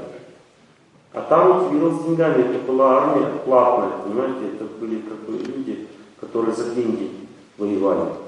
И там шансов не было, потому что вот эти две мотивации, они несравнимы. Точно так же в деятельности бывают такие коллективы, где люди мотивируются любовью к старшим, верой. Но это, понимаете, вот вы скажете, где ты видел такой коллектив? Я могу сказать, где. Я увидел его у себя дома. У меня такой коллектив. Понимаете? Ну, э, понятно, что это просто сейчас это как НЛО, неопознанный летающий объект, но хотя бы даже мотивация хорошая успехом, а и то уже круто, понимаете? Не как было там орать на всех ходить там и ну, как бы бутылкой водки по башке бить. Вот. А ну, уже хотя бы такая мотивация успеха, но тоже круто, если вы развились как личность до такого коллектива. Ну, то есть дети и сотрудники похожие темы, похожие. То есть а, мотивация страхом означает инстинкты, То есть я на стадии инстинктов сам нахожусь, у меня я не, не победил свои вредные привычки, я не управляюсь, я не контролирую, я скрываюсь у подчиненных, то есть у меня есть за, у самого загулы, то есть я сам не контролирую себя. У меня такой же коллектив тоже, бродячие э, музыканты. Сегодня здесь, завтра там, напились, выгнал. Вот. Второе, второе дальше. Человек э, стал работоголиком, он упахивается, ему нужны деньги. Ну и такие люди к нему приходят, они как бы все как бы вдохновлены, что у них хорошая фирма, деньги есть, развиваемся, вот успех, все ходят с иголочки, все классно, но внутри пустота, потому что отношений никаких нет, кроме дай, дай, дай, дай. Вот. Э, и, ну, соответственно, ну, третий вариант, ты становишься развитым человеком, ты, у тебя вера в Бога, ты как бы любишь людей. В этом случае вера в Бога означает, ты вкладываешь людей, у тебя есть сила, ты такой смотришь, ну что, что Василий Петрович с тобой? Что у тебя женой, что ну пойдем поговорим. А у тебя, что ты болеешь, давай я тебе оплачу лечение, никому не говори, все нормально. Там рассчитаемся. Вот, блин, у меня такой начальник, дай ему жизнь свою отдам. Понимаете, то есть люди чувствуют душ, душу человека, душу старшего чувствуют. Все, это уже высший способ мотивации. То есть люди с такого человека готовы жизнь отдать. Он говорит, да никуда не пойду, я буду здесь работать, потому что мне здесь хорошо сердцем. Я здесь отдыхаю, прихожу на работу, отдыхаю рядом с такими людьми. Понимаете, вот это уже признак развитого лидера. И ему счастье работать самому, и с ним счастье работать. Но он много сил дает людей, вкладывается в них. Не за денег работает, за, за любовь. Ну, это сложно уже, сложное достижение. Мужчина, ваш вопрос. Ваш? Нет, ваш, ваш. Олег Иванович, а вы случае. А как э, восстанавливать? Потому что есть ощущение, что есть желание, может быть неправильно. Вот, вот давайте микрофон. Есть у нас вообще микрофончик? Что такое у нас? Из микрофончика вопрос. Нужен микрофончик. Потому что вопрос очень хороший, я хотел бы, чтобы все его услышали. Потому что звук к природу, и там люди не услышали вопрос. Поэтому важно, чтобы все сейчас слышали. Есть микрофончик?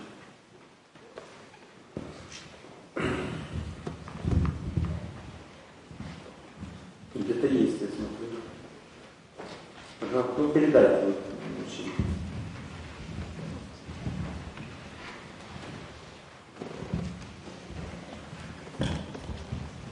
Добрый вечер, Ильич.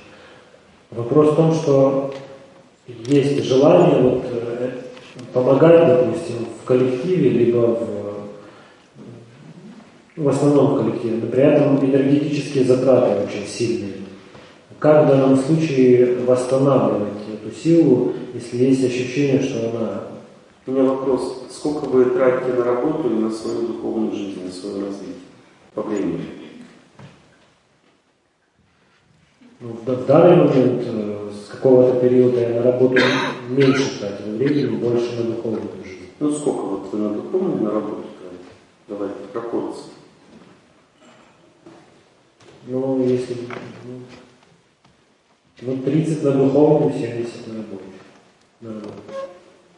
То есть 30% на духовную, 70 на работу. Да. Это хороший процент.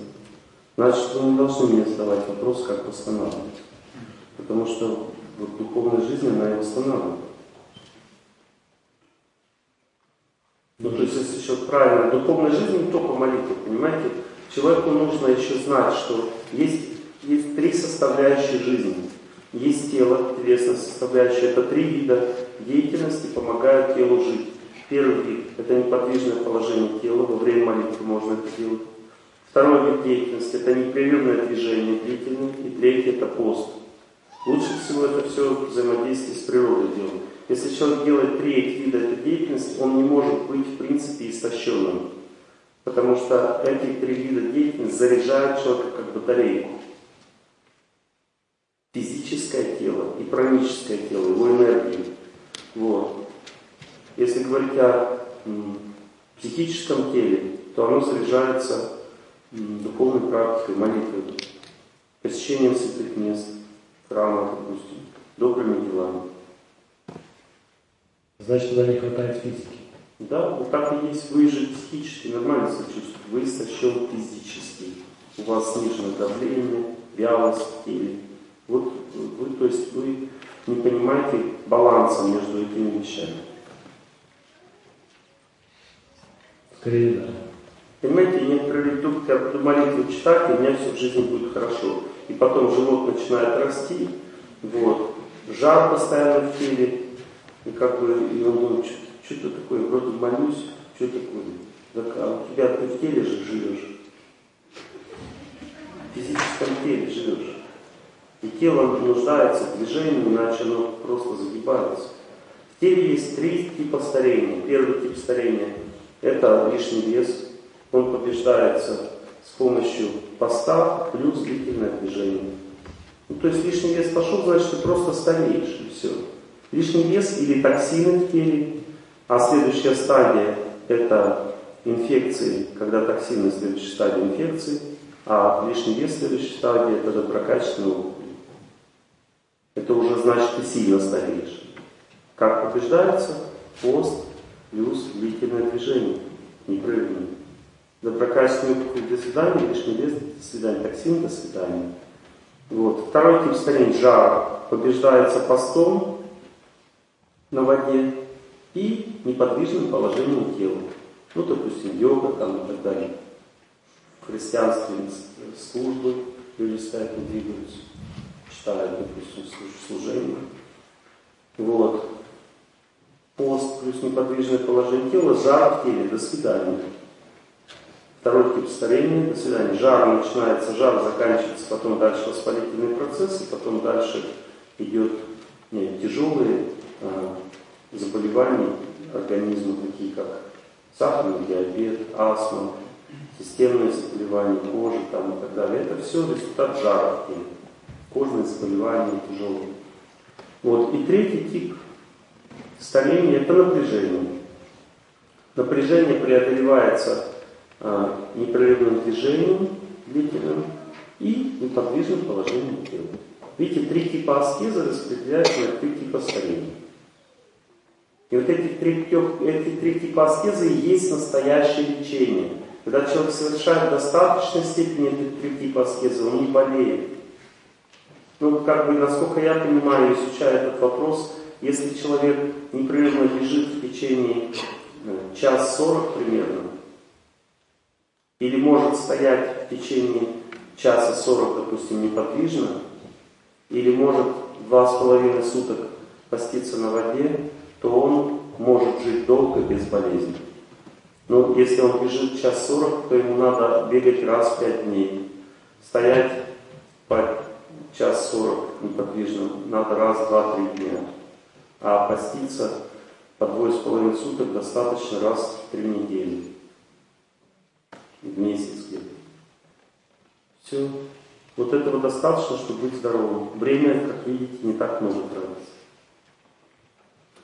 Гораздо меньше, чем на клизму и на больницу, если пошло дело.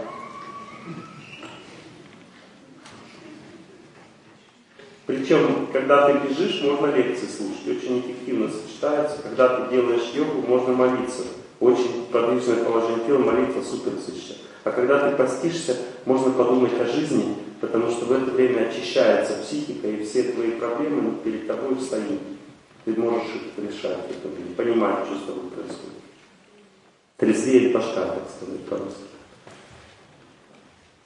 Ну вот женщина сзади. Спасибо. Ну да, вам не хватает свежий доступ к движению.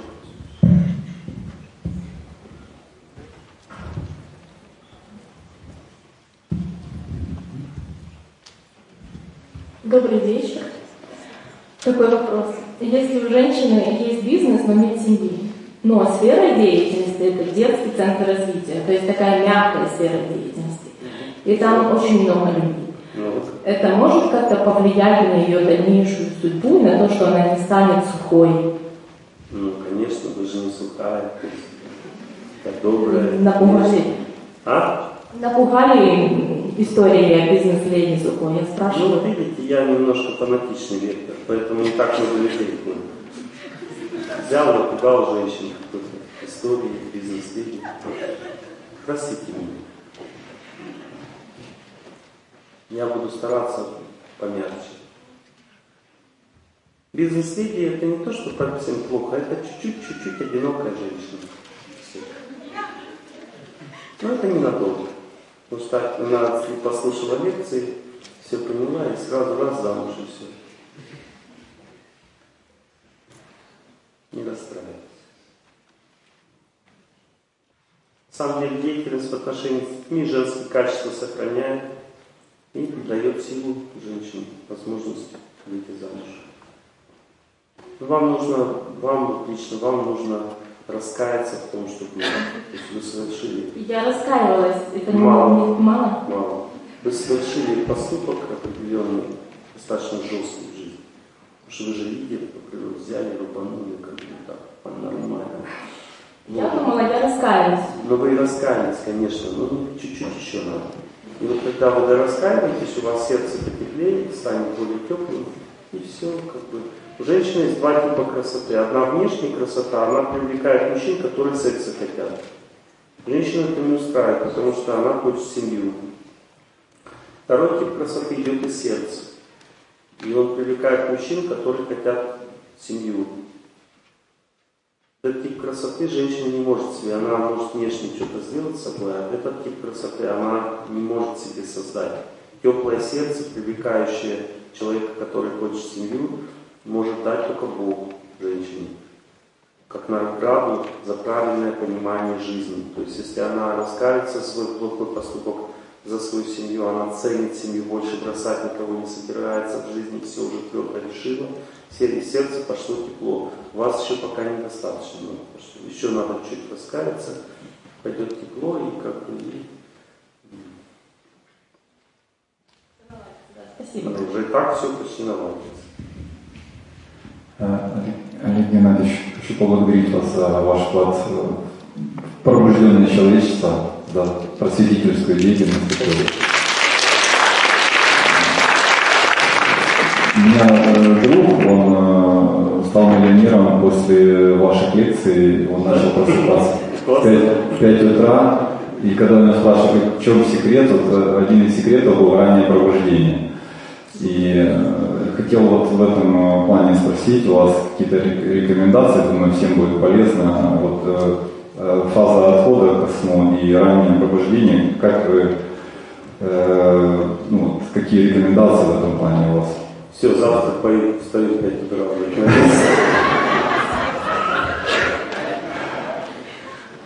Первая рекомендация – спать 7 часов.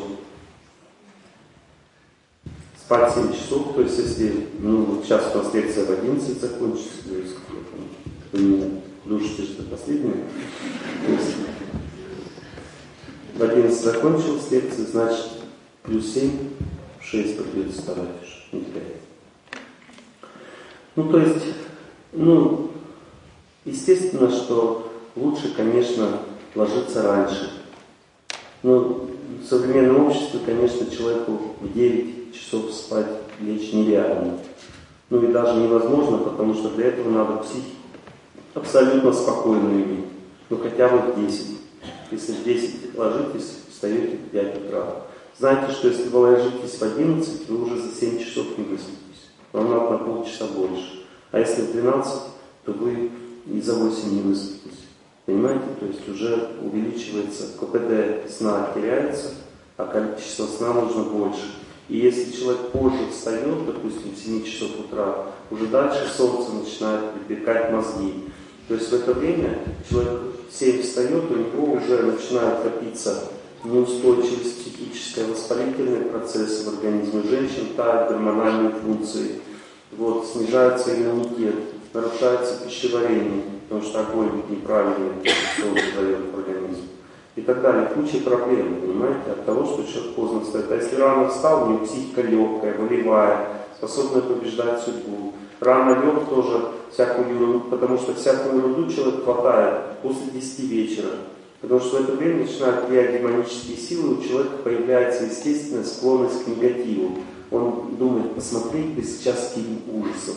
Ну, то есть после 10 вечера появляются уже вот эти вот такие желания, ну, как бы, погоня в горячей крови, понимаете, такое чудо, такое. Вот такое. И вот в это время, пока это не произошло, нужно глазки закрывать,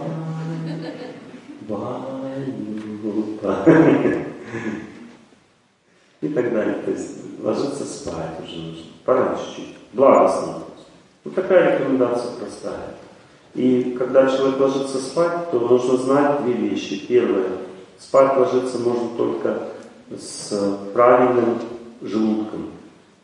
Правильный желудок означает, что вечером там в желудке лежат овощи, которые растут над землей, не под землей.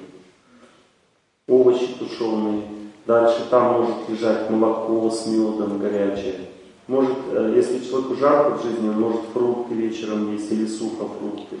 Но там не должно быть мяса вечером, хлеба, вот, не должно быть тяжелой пищи, жареной, там всякой острой и так далее.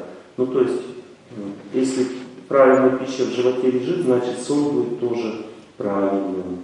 И вторая вещь. В квартире должно быть достаточно свежего воздуха. То есть нужно проветривание, особенно женщин касается, они любят тепло и часто э, любовь к теплу мешает им проветривать помещение. Ну, то есть в результате недостаточный отдых выступает. У женщины это приводит к депрессии, а у мужчины потери волевой силы. То есть разбитым проснуться, нет силы жить. Ну, то есть нужно правильное питание вечером и свежий воздух достаточно. Еще хорошо вечером пускать какую-то очень чистую музыку, такую спокойную, на всю ночь, чтобы злые силы не касались тебя. Это защиту тоже дает. Очень тихо она должна играть. Лучше всего какая-то добрая молитва такая. А еще короткий вопрос, может быть полезным кому-то. Э, если парень ищет девушку, она э, может быть его бизнес-компаньоном или э, ну, вот какие в этом плане ваши рекомендации? Понимаете, есть развитые люди. Вот развитые люди, они могут быть даже бизнес-компаньонами друг с другом всю жизнь и иметь хорошую семью при этом. Но в чем их развитость заключается? Развитость заключается в том, что когда они приходят домой, они забывают про бизнес, и начинают вести себя как муж и жена. И они ведут себя очень аккуратно в отношениях, любят друг друга и забывают про деловую сферу совсем. Когда они приходят на работу, они забывают, что они муж и жена, и начинают вести себя как компаньоны. Ну, естественно, по-семейному, по-доброму. Понимаете? Но чаще всего это просто фантастика. Чаще всего бывает все наоборот. Люди приходят на работу и начинают выяснять семейные свои проблемы, а приходит домой и начинает говорить о бизнесе. В результате мужчина, который дома не чувствует энергии любви от жены, она для него бизнес-компаньон, то есть он ну, не получает эту дозу счастья, необходимую, которая мужчине нужна неразвитому духовно, для того, чтобы как-то себя восстанавливать. В результате постепенно, живя с бизнес-компаньоном, он начинает задуматься о любовнице. И у меня было несколько таких случаев, один из них я вам расскажу. Один мужчина ну, как бы, работал эффективно с женой, она была эффективным помощником ему. Вот. И в результате они постоянно о бизнесе, там и дома, и на работе. И он истощился, как мужчина, ему появилась необходимость ну, то есть есть два, три варианта мужчины. Или водка, когда он растащился, или женщина, или Бог. Если Бога нет, водка как бы тебя не устраивает, потому что ты развитый человек, тогда остается женщина. То есть, а женщины нет, потому что у тебя компаньон. В результате он нашел себе любовницу, а потом взял ее в жены, а, женщ... а своей женой остался компаньоном. Эта женщина потеряла мужа. И так как она еще и не, ну, как бы с ним работала вместе, в результате она и не могла выйти замуж. Поэтому мне женщина задала вопрос, говорит, я не знаю, я в капкане. То есть мой муж нашел себе любовницу, потом взял в жены, у него дети, а я продолжаю с ним работать, потому что мне больше энергии. А так как я с ним работаю, я чувствую его своим близким человеком и не могу найти себе другого. И тот совет, который я ей дал, я не буду рассекречивать. Ну, потому что меня тут мужик может порвать после этого. Потому что совет был такой, вали с этой фирмы. Иначе останешься одна. Понимаете, да? Поэтому, как бы, если развитые люди, я видел, допустим, у меня был такой случай, я в Индии покупал билет в аэрофлот, там компания Аэрофлот, зашел в нее, смотрю, люди работают, там мужчины, женщины такие. И в тот момент, когда я зашел, там опс, и на перерыв. И так жара на улице сильная просто. Они говорят, все вы хотите придет через час. Я говорю, помилуйтесь, смилуйтесь, Господи, ну там 50 градусов, а мне капается нет. Они говорят, ну сиди, ладно. Я, ну, дусы добрые. Я сел, короче, там и смотрю дальше, что происходит. Все резко поменялось. Оказалось, что эти все там 8 или 9 человек, они все родственники. Вот этой всей фирмы, Аэрофлота, они все кто муж, кто жена, кто там отец, мать, брат, сестра. И они, у них пошли родственные отношения. То есть они начали общаться, там что-то выяснять. И смотрю, родственники. Вот, собрались вместе, покушали какие там, общались между собой там. И потом раз, зым, рабочая смена все, по местам и пошли деловые отношения, начали вести себя по-деловому друг с другом вот так. Просто все поменялось мгновенно. Это признак очень высокой культуры людей в отношениях. Если такая есть, можно родственникам вместе работать, нет проблем. Даже лучше. Но если нет, очень опасно. Вы взяли микрофон уже, да, и хотите задать вопрос. Неблагоприятный. Знаете почему? Потому что когда человек сильно хочет задать вопрос, он не слышит ответа. Но я не сам. А, то есть вы жена, что ли?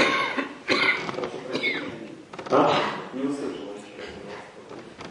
Что я сейчас Не сказал? ус- Да, не услышал. Я говорю, не будет слышать ответ. Так нечестно. Теперь нечестно то, что вы микрофон схватили. Вот это нечестно. А все остальное честно. Ну, вот спрашивайте, хорошо. Э, Город Чернигов, команда ОП. Э, Благодарю за вашу деятельность, Сергей Ильич. Э, У меня вопрос следующего характера. Э, Есть понятие личностного роста, личностного развития. Вот э, мы с сотрудниками э, как бы сегодня переехали развиваться в этом направлении. А Есть э, еще одно понятие, оно э, касается профессионального роста сотрудников. То есть э, я думаю, что на каждом предприятии есть, э, есть этот вопрос. И вопрос следующего характера. Как руководителю катализировать сотрудники о желании профессионально развиваться? Смотрите. Желание профессионально развиваться зависит от нескольких факторов. Первый фактор – на какой стадии человек развития внутреннего находится. Если он находится на стадии вокружки, никакого желания профессионально развиваться у него не катализируешь. Понимаете? Потому что у него нет мотивации. Он не развитый человек. Если он находится на стадии работоголика, его мотивируют только деньги. Понимаете, если вы ему скажете, я тебе буду платить там на 50% больше, он пойдет, пройдет курсы. Но качество прохождения этих курсов будет нулевое. Ну, не нулевое, там 50% какое-то будет.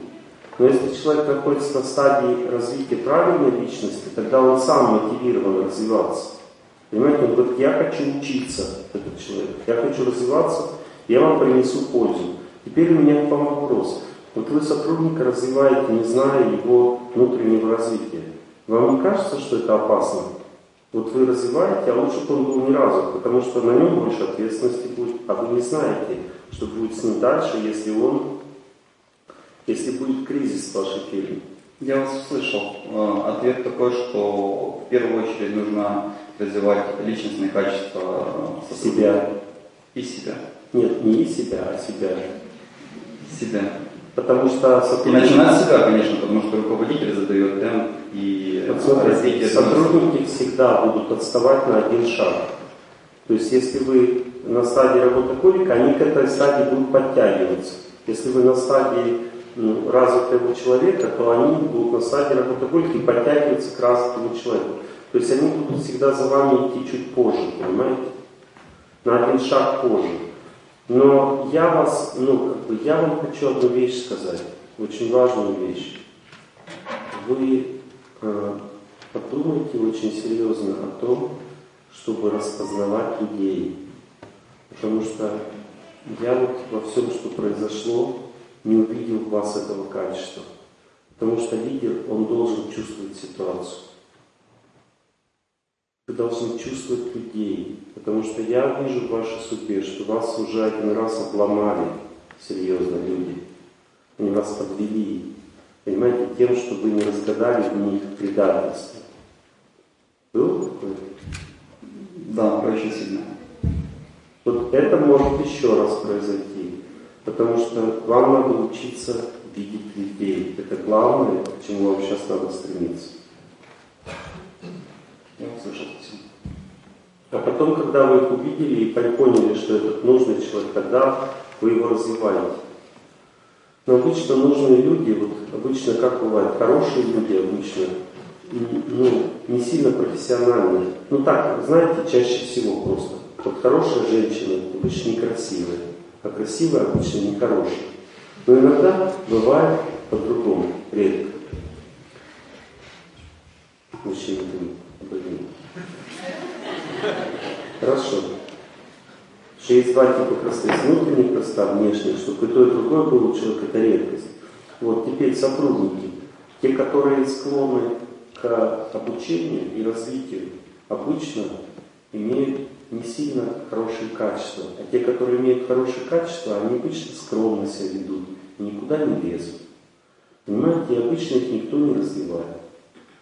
Поэтому нужно найти в людях самое ценное. И некоторые сотрудники очень сильно мотивированы на качество и вообще не мотивированы на работу.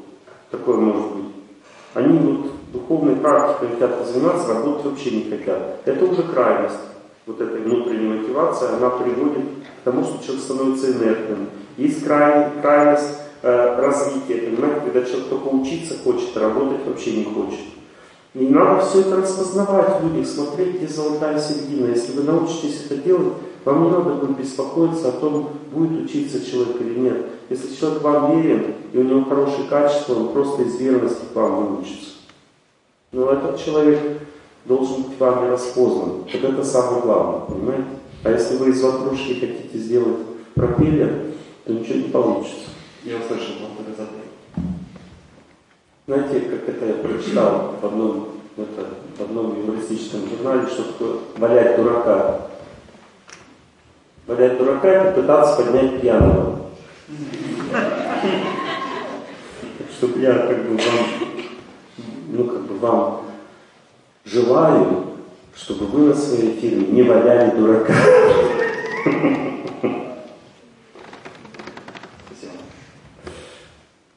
Сколько его не пытайся, но все равно не поднимется. Бесполезно. Ну вот мужчина сзади. Вы, да? Здравствуйте, Олег Геннадьевич. Спасибо большое за вашу лекцию. У меня вопрос такой. А, если я работаю директором у собственника, и собственник не передает э, все полномочия и в то же время требует результаты. И влияние на коллектив э, достаточно ограничено. Э, как поступать в таких случаях? Классный вопрос. Это классика жанра. Так бывает очень часто. То есть причина такого поведения – неразвитость обоих. Ну то есть собственник не развит, и он боится передавать полномочия, потому что он не доверяет вам вы как бы, не понимаете, как вести себя в этой ситуации и тоже нервничаете. Понимаете, в этой ситуации нужно развивать собственника, а не коллектив. И развивать его нужно таким образом. Вы должны ему четко показывать результат того, что он вам доверил. Ну, допустим, он вам доверяет вот такие полномочия, вы ему говорите, я буду стараться изо всех сил, но будет вот такой результат. Потому что для другого результата мне нужны другие полномочия. И он говорит, мне не нужна твоя логика, мне нужны результаты. Вы начинаете работать, и получается вот такой результат, как вы сказали. Хотя вы старались. И он говорит, что такое, что у тебя не получается? Вы же ему говорите, слушай, мне не получается, потому что вот это. И я не против, я могу еще раз и всю жизнь так работать. Но для того, чтобы был больше результат, мне нужно больше полномочий. То есть таким образом вы его воспитываете, вы ему говорите заранее, что будет, но при этом делаете так, как он говорит. И для вас ошибка или плохой результат является важным способом воспитывать начальника. Но при этом вы стараетесь все равно делать как хорошо, как надо. Понимаете, рано или поздно он поймет, что вам нужно больше доверять, потому что вы ведете себя правильно. Но вы, вы не знаете такую вещь, что начальник не доверяет человеку только по одной причине всегда. Скажите причину. А? Когда уже стратит. Ну, скажите причину. Не знаю. Страх какой Причина заключается в том, что есть божественная воля, которая действует через подчиненного. И тогда эта божественная воля, она заставляет всех начальника доверять. Эта божественная воля называется уважение к старшему. Ну, я отношусь к нему с уважением. Вот ровно настолько, насколько вы уважаете, он вам доверяет. Потому что если бы вы не уважали, он вообще вас не взял на работу. Спасибо. Если вы будете его больше уважать, он будет больше доверять. Еще больше уважать, больше доверять. Уважение не означает, что вы слепо смотрите на него. Вы знаете его недостатки, но не обращаете на них внимания. И просто цените в нем руководителя старшего. И если так будет, вот смотрите, интересный момент. Когда младший уважает старшего настолько сильно, что он спокойно относится к его недостаткам, то наступает какой-то момент в их отношениях, и младший может о недостатках старшего очень спокойно ему говорить. Вы понимаете, о чем я говорю? Ну, то есть настолько сильно младший уважает старшего, что он просто спокойно, по-доброму старшему говорит правду, и тот не обижается. Это, это и есть сила уважения к старшему. То есть наступает такой момент, что вы можете ему спокойно говорить правду, и даже если вот, как бы он не услышал вас, и вы сделали, и все получилось, как вы сказали, то он потом поймет, что об этом говорилось. Он же разумный человек, он старше. Я, в принципе, старался так делать, и ну, я принимаю его недостатки, все мы люди. Как бы легко отношусь достаточно. Видите, это мужская психика, она бескомпромиссна по отношению к себе. Так, женщина говорит, ты грубовато себя ведешь. Он говорит, да я грубовато, мне нормально. Жена так и говорит. Ну, понимаете, я же не жена. Смотрите, сейчас я уже конкретно тогда скажу. Вы набижены на начальника. И вот это обида он видит, поэтому он не Хорошо, задумаюсь над этим. Спасибо большое. Не, ну вы скажете, я не согласен. Я не знаю, надо просто проанализировать внутреннее ощущение. Ну, вы скажите, что не согласен. Я не обижен, я просто в восторге от него. Скажите мне. Хотелось бы лучше.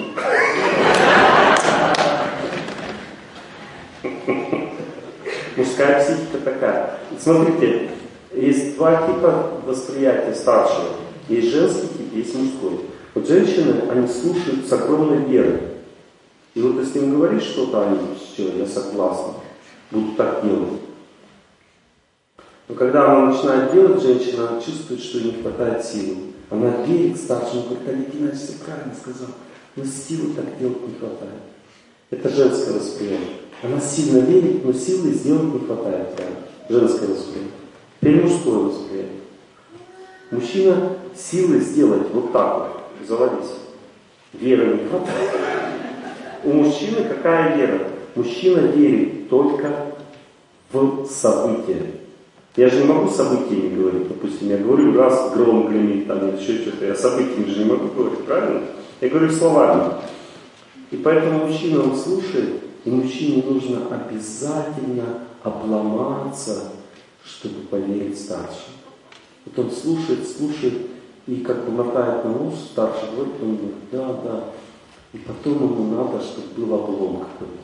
Но когда облом произошел, он говорит, ну мне же говорили. И все, и с этого момента у него включается уже развитие. Поэтому как бы, я вам желаю развития. Все нормально, все, все хорошо. То есть я всем благодарен. Нет, нет конфликта ни с мужским началом, ни женским. Я понимаю, как все воспринимают. В жизни не так хорошо. Но твой мужчина в семье. Здравствуйте, Геннадьевич. Большое спасибо за ваши лекции, за ваши наставления. Э, хочу задать вопрос по работе. Я долгое время работаю руководителем большой компании, но долгое время, это больше 10 лет. И сейчас мне предложили э, в другое место перейти. Слушайте, это очень важный вопрос. Сейчас всем будет очень большой опыт. Угу. И я где-то стою на, на перепутье. Вы э, вчера или позавчера такое э, несколько э, на лекциях таких приводили примеры по поводу стройки и э, там, индустрии красоты. Вот, где-то очень близко э, по направлениям, то есть совершенно разные направления, совершенно разные люди, совершенно разный бизнес. Ведь проблема ведь не в этом? Проблема в том, что что-то разное или не разное. Проблема в другом.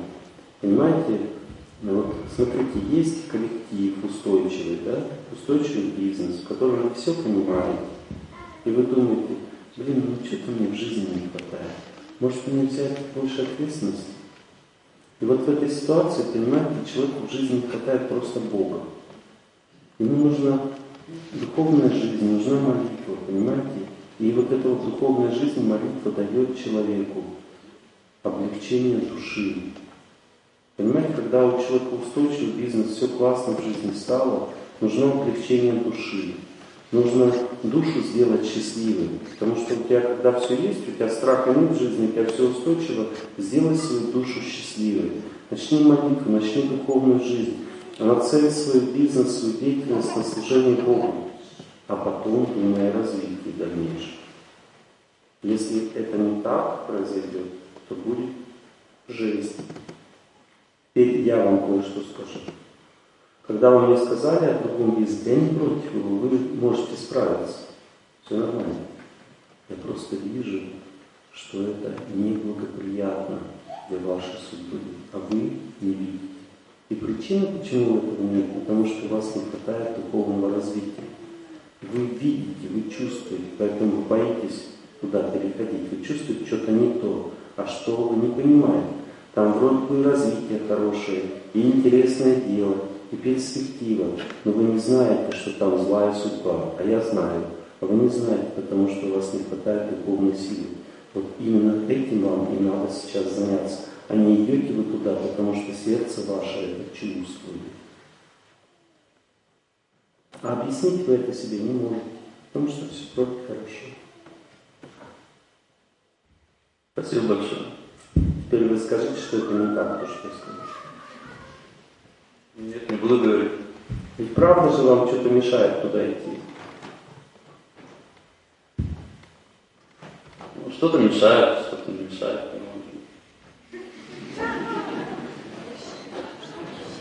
Мужчина это хорошо, мужчина это не женщина.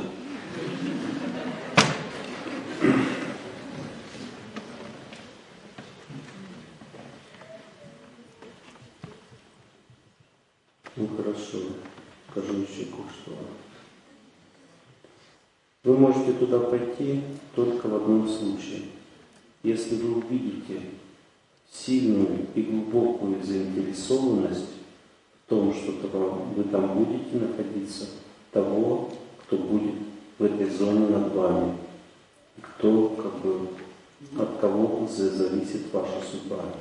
Я уверен, что этому человеку сейчас на все это наплевать. И он станет причиной разрухи вашей деятельности. Потому что сейчас вы защищены сверху очень хорошо. И там защиты не будет. Я уже вам конкретизирую тему, чтобы вы вовремя поняли опасность того, что сейчас происходит с вами. А вообще, как бы, когда у человека все стабильно в деятельности, нужно одухотворить свою жизнь, нужна молитва, нужна духовная жизнь, и это дает возможность стать очень интуитивным и глубже воспринимать все, что происходит. И тогда можно на новый виток своего бизнеса, своей деятельности выйти, потому что новый виток, он всегда имеет больше рисков и опасностей. Это новая зона жизни, и там нужно очень все сильно прочувствовать, прежде чем ее занять. Ну, то есть качественное развитие человека идет не только от профессионализма и его устойчивости, оно идет еще от следующего витка духовного развития. Это очень важно знать и понимать. Иначе можно быть очень опасно. Можно так лететь, потерять то, что имеешь, как бы, и не получить то, что ты хотел. Спасибо. Вы протеже, протежируете, да? То есть вот это признак лидера. То есть они что делают? Я руку поднимаю, ты меня заметил, вот его спрашиваю. Хорошо, я подчиняюсь. Вы уже просто его спросили, а потом переключили внимание, я поэтому... А, я не договорил, да? Ну это уже старение, склероз уже. Добрый вечер. А, вопрос такой. Я в какой-то момент жизни понял, что партнерская форма отношений и в семье, и в, скажем так, бизнесе. Жена осталась с вами? Нет. Это плохо. Вот. Что это тот путь, которым я должен идти. И вот буквально вот последний год, когда я остался без работы, я вот в этом поиске, я до сих пор как бы, наверное, ищу этих партнерских отношений и в семье, и в бизнесе, но также у меня нет бизнеса, потому что не нашел партнера, и также у меня нет партнера, ну как бы у меня есть девушка, но мы не партнеры. заниматься не хочет. Хорошо. Я, еще, я, я, я закончу. И я хотел сказать, что э, что первоочередное, то есть построить семью, а потом партнерские отношения в бизнесе. А, значит, то есть вы не хотите соединять это, вы просто и то, и другое ищете, да? Ну, Или хотите, чтобы одном человеке это все было? Не, я не ищу бизнес-партнера в, в своей жене. Там, а, все, я вас Да, да, да. Я говорю о том, что партнерские отношения, в принципе, как форма существования человека, но вот в последнее время я запутался, потому что мне кажется, что э, на чаше весов 50 на 50 у меня уже абсолютно выраженные лидерские качества, которым не нужны партнеры, в принципе который может, в принципе, рулить ситуацией сам, и Супер, как в бизнесе, так и дома. Это следующая тема нашей беседы, я как раз хотел сейчас об этом поговорить. Мы говорим, ну, следующая тема это вот как раз о партнерских взаимоотношениях. Важно же, да? Ну, давайте об этом поговорим. Вот смотрите, очень важно знать, что партнерские взаимоотношения в бизнесе это самые опасные взаимоотношения, какие только есть. Если мы говорим о партнерах, ну, лидерах. Ну, то есть есть, понятно, там вместе там э, лопатами швыряют, там копают, э, то тут ничего страшного, там партнерские отношения, ничего не принадлежит, у тебя чужая лопата, чужой уголь. И ты как бы копаешь вместе, потому что так поставили на работе. А если у тебя совместный бизнес с кем-то, и у вас все общее, совместное, то там есть свои законы, которые ну, перешагнуть практически нереально. Первое правило. Если вы в нужде стали партнерами, знайте, что пока вы в нужде, у вас все будет хорошо. Но как только у вас пойдет прибыль, скорее всего, ваши отношения будут разрушены. Потому что прибыль, она заставляет людей, люди начинают чувствовать власть. Понимаете, власть, она очень сильно увеличивает вес своего мнения. И люди, когда деньги начинают идти, они ну, думают о том, как, куда вкладывать эти деньги и как их распределять, как дальше развивать бизнес. В нужде они просто развивались, у них не было выхода. Но когда у них появились деньги, прибыль, и они два человека, допустим, два партнера, то э, с этого момента каждый из них, ну, это в лучшем случае, если они не хотят отнять друг друга бизнес. Чаще всего уже и такие мысли могут появляться. Но если все-таки они более-менее нормальные, как бы адекватные и не хотят отнять бизнес, то у них появляется сильное желание развивать его как-то по-своему в этот момент. Это желание становится настолько сильным, что оно чаще всего делит бизнес на две части, то есть по факту его разрушает. Ну, чаще всего. Теперь, чему это можно противопоставить? Это, этому можно противопоставить две вещи всего. Первая вещь, это то, что вы сказали, я уже достаточно развитый, чтобы делать бизнес самому. Ну и слава Богу, перекреститесь. Потому что когда человек делает бизнес сам, но нанимает себе ну, не партнеров, а просто помощников интеллектуальных, то есть лидеров, которым он может даже зарплату больше, чем себе платить, но при этом не отдает бизнес, а просто им сильно их мотивирует на деятельность. Именно вот надо сильно мотивировать, потому что не сильно мотивированный человек и не будет лидер и работать. Понимаете? То есть он просто будет волынку там гонять. Вот. А если работать по-настоящему, он должен видеть, что вы ему даете даже больше, чем себе. Ну, то есть очень много. То есть он должен чувствовать, что вот меня оценили. Если это настоящий лидер, который мог быть вашим партнером. Если он не вашим партнером становится, а подчиненным в этом случае, и вы ему не отдаете бизнес, потому что иногда человек лопоуха просто все отдает человеку, а думает, что бизнес это его. То есть у него там и, и клиенты все там, и, и вся деятельность, а он думает, это мой бизнес. И человек просто берет и забирает себе этот бизнес и все. Ну, то есть это тоже такое бывает. Но если вы не отдали бизнес, но при этом человек делает очень серьезную работу, то он должен быть серьезно оценен. И это более устойчивое положение. Потому что пока этот человек не загордится собой и не почувствует, что ему надо больше, а такое может быть, он будет вам помогать. А если он загордится собой, то вы ничего не теряете. Вы можете просто потерять человека, которого все равно рано или поздно вы найдете. Понимаете? А если вы партнерский, вы полбизнеса теряете, понимаете? Это жесть. Это надо заново все делать. Это как человеку ногу отрезали.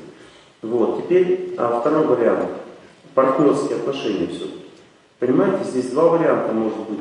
Или очень высокая идея, и люди как соратники к этой идее стремятся и становятся, ну, понимаете, соратниками, они как будто как в бой вместе идут. Это, ну, фактически, ну, как, ну, как вот ветераны, знаете, они, афганцы там, они дружат. Ну, я знаю просто примеры свои. Вот. Люди, когда вместе в войну ходили, они становятся очень верными людьми, потому что они от, от пули друг друга спасали, понимаете, это уже, ну, как бы, никогда человек другого не предает в этой ситуации.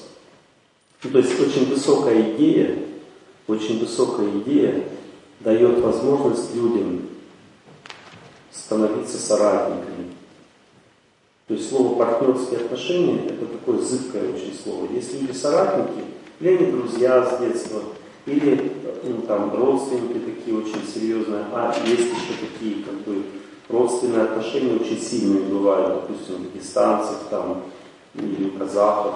Ну, то есть они просто, потому что родственники, они кидать друг друга не будут, потому что весь клан осудит родственник. Ну, то есть такое может быть. Должна быть какая-то система, которая сдерживает человека от предательства. Вот. И второй вариант, поняли первый вариант, это какая-то ну, сила, которая сдерживает разрушение. Или это родственные серьезные отношения, или это цель высокая и так далее. И второй вариант – это очень высокий интеллект. То есть люди очень высокого интеллекта. Интеллект на топ-менеджеров крупной компании. Очень высокий интеллект. Они просто понимают, что бросать друг друга – это не вариант. И договариваются всегда друг с другом. И вот рассчитывать на то, что именно у вас такой очень высокий интеллект, опасно. Потому что, может быть, у вашего партнера не такой высокий интеллект. Ну, то есть, такое может быть, конечно, я не отрицаю. Но люди очень разумные, просто вместе работают, потому что они понимают, нет вариантов. Они договариваются все время. Ну, то есть и постепенно все равно соратниками становятся, потому что начинают доверять друг другу. Но чаще всего люди просто тупо кидают друг друга, потому что деньги сильнее здравого смысла, понимаете? Просто сильнее здравого смысла. Поэтому для обычного человека проще просто делать бизнес самому, брать себе управляющих и жить спокойно. Или делать партнерские отношения так, что это твой бизнес, у него свой бизнес, и вы вместе что-то крутите. Когда разошлись, то как два корабля в море. Не как корабль наполовину, наполовину развалился и утонул. А два корабля просто разошлись в море корабли. А? Или на старте договаривались, как будем расходиться. Вот, если будем расходиться. Вот, нет, то нет.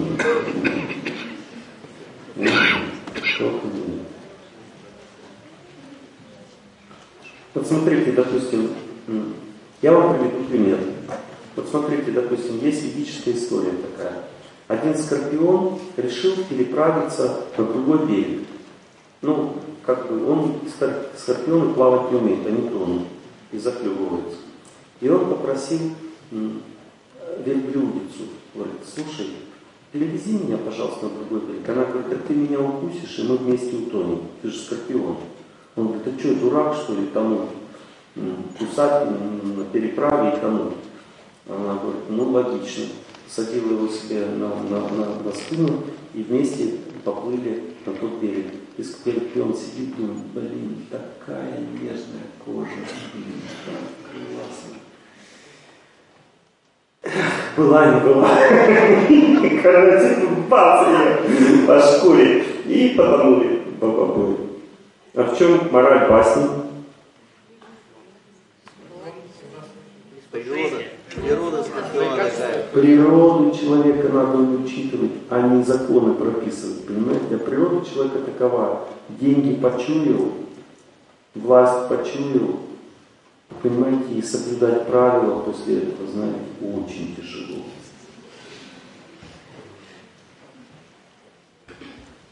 Спасибо. Умница, знаете, она слишком близко приблизится, огонь. И как у любого крышу снос. А можно на вторую часть вопроса ответить? Которая касается, что первоочередное, то есть выстроив а, партнерские отношения в семье, ты можешь выстроить партнерские отношения дальше. А в семье не партнерские отношения. И могут ли быть в семье партнерские отношения? Нет. В семье отношения семейные. Семейное это значит, что жена будет на правах близкого человека выносить вам мозги, а вы будете терпеть.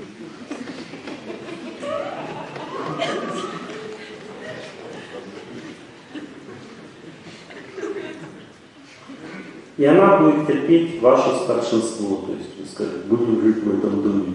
Она поплачет и будет жить в этом. Или поедем жить, допустим. Вот. Он поплачет, поедет жить в Днепропетровск, потому что она жена. Ну так правильно вообще-то делать.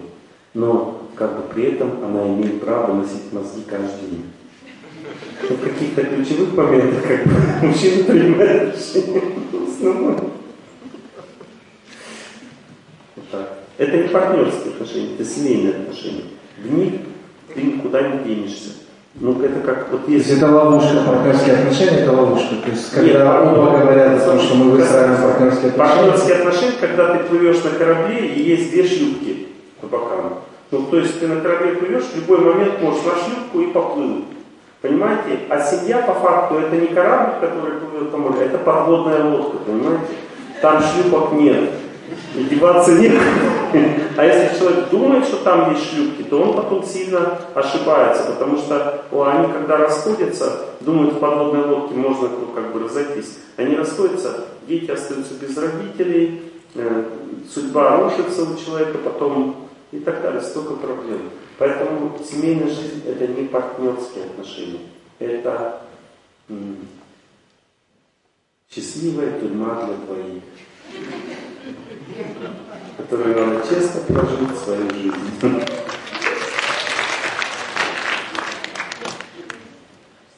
Ну, в лучшем случае счастливый. Бывает иногда и несчастные. Причем даже интересно знать, что даже разумные люди, и очень сдержанные, и очень культурные, даже те, которые очень уважают и любят друг друга, все равно страдают в личной жизни. Хотя бы чуть-чуть. И причина заключается в том, что в личной жизни очень сильно работает желание наслаждаться человеком. Это называется вожделение или эгоизм. А вожделение это враг человека, он разрушает жизнь. Поэтому только тот человек, который просто жертвует себя близкому человеку, он способен быть счастливым в семейной жизни. А это признак святости уже. То есть надо сильно верить в Бога, чтобы так жить. Поэтому и Бог создает семьи, чтобы у людей не было выхода. Как идти к Нему. Скажите, а получается партнерские отношения, не, семейные отношения, условно, они первоочередные? Э... Нет, для мужчины нет. Мужчина может сначала утвердиться в жизни сильно. Чем сильнее мужчина утверждается в жизни, тем красивее он становится. Фактически, если мужчина сильно утвержден в жизни, он становится таким красивым, что уже один он остаться не может. Потому что находится такая девушка, которая точно сшибает его с ног. Ну, то есть уже для женщины невыносимо, что такой хороший мужик ходит в холостяках. Поэтому смело развивайтесь, не волнуйтесь. Всему свое время, если вы как бы развиваетесь как личность, вы становитесь красивее, красивее, красивее, девушки не позволят вам дальше оставаться одному. Просто не позволят. Пока, пока я, мне удается на моей лошади как-то петлять. Ну, развивайтесь, всему свое время. Никто еще не уходил от судьбы.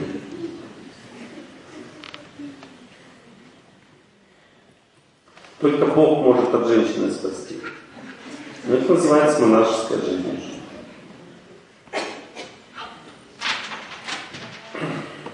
Ну ладно, девушки, когда мужчина бывает уже, то меня обижаются уже.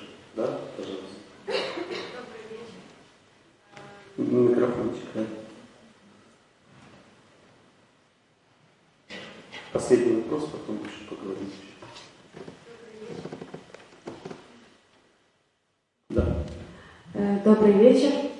Э, я хотела спросить такой вопрос. Мне кажется, что я идеолог, скорее всего. И да. как правильно наказывать людей и делать отказы? Со... То есть сотрудникам? Совести. На совесть нажимать. Бессовестный человек. Администратор, он же он просто, ты уволен. Вам, прежде чем уволить человеку, надо ему это объяснить так, чтобы он сам понял, что он уволен. Если вы докажете человеку, что он ну, должен уволиться, но он не увольняется даже при этом, все равно вы можете уволить. Главное, вы ему должны это доказать, что вы правильно себя делаете. Ну, то есть, если вы наказать человека хотите, вы должны ему это объяснить если вы идиоты. Администратору объяснять не надо, просто увольняйте все. Проблема с наказанием именно сотрудников. Наказывайте, э, нас наказывают э, с документами. То есть надо так все прописывать, чтобы человек сам себя наказывал. Ты, ты соблюдаешь вот свой э, рабочий устав? И он скажет, нет, ну вот, делай вывод. Какое у нас там прописано наказание? Лишение э, премии. Ну, хорошо. Значит, э, ты без премии. Спасибо большое. Прописывайте все, как закон пусть управляет, если вы боитесь наказать. Спасибо. У нас здесь в Киеве живет один ведический священник, Анастасий Молец, у него старый знакомый, ему очень признателен.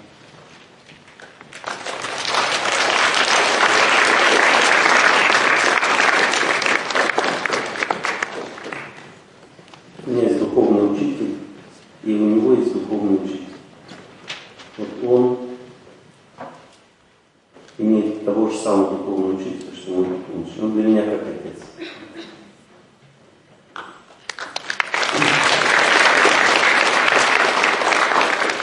Такая этикет, что я должен представить священника, если он присутствует на лекции. Особенно старшего. Ну, просто я это должен был это сказать. Сюда придет еще один священник, чуть попозже, которого вы вчера видели, отец Амбросий. Он, сегодня мы ездили по святым местам, православным, мне рассказывал ну, много интересного про Киев, про его историю христианскую. Потом меня возил в пещеры, которые я видел. Там, и оказывается очень много разных захоронений святых здесь в Киеве. Сотни раз больше, чем, ну, во много раз больше, чем во всех других городах, ну, допустим, территории СНГ. Всех вместе взятых. Представляете, здесь насколько это богатый духовными традициями этот город. Богатый святыми людьми. И вот этот вот отец Амбросий, он хочет этому вас учить. То есть он будет давать курс, а, на котором он будет рассказывать про святые места Киева. Очень подробно, про святых людей. Ну и давать вас образовывать, потому что но культура, культурный человек это не тот, который швейцарские часы носит, понимаете? А культурный человек это тот, кто знает свою культуру. Ну, то есть наследие духовное города, страны и так далее. Это признак культуры, образованный человек, образованный человек, культурный.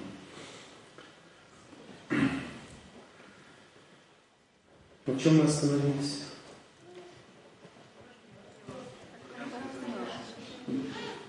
А? Нет, ваш вопрос был, да? Наказание мы решили, да? Да, спасибо большое.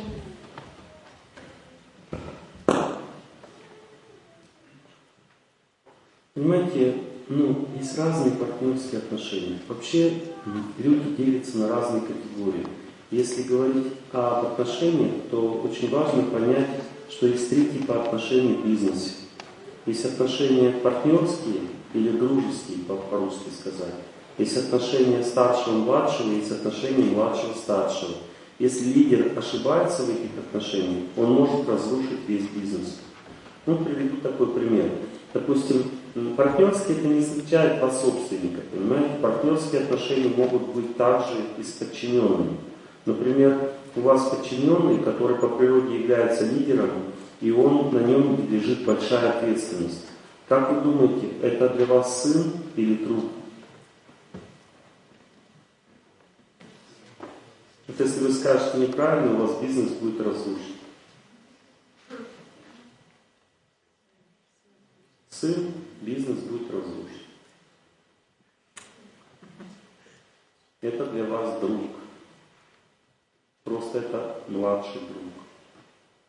Понимаете, если человек лидер по природе, а вы, вы его делаете сыном, как вот в данном случае, ну, как бы была жалоба, то в этом случае вы разрушаете все, потому что лидера нельзя, ну, лидер не бывает сыном, понимаете, он бывает только другом, потому что лидер всегда отец или мать.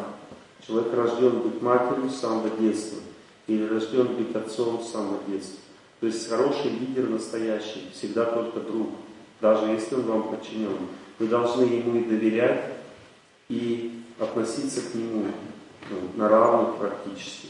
То есть советовать ему. То есть серьезному лидеру нельзя командовать серьезному лидеру, ему можно только советовать. Причем интересно знать, что когда серьезный лидер рождается, то даже родители не могут им командовать фактически вот такой серьезный лидер даже не, не даст возможности родителям с собой командовать. Вот поднимите руку, у кого такой ребенок, которому нельзя командовать. Это серьезный лидер. Ему только можно объяснять и можно с ним договариваться. И все. Если вы начинаете с ним командовать, то вы разрушите отношения даже с ребенком, если он серьезный лидер. Таким образом, серьезный лидер никогда не бывает сыном. Он всегда будет только отцом, даже с самого детства. Поэтому отец Федор, да, в этом мы Простоквашино. И как родители с ним разговаривают? Как со взрослыми?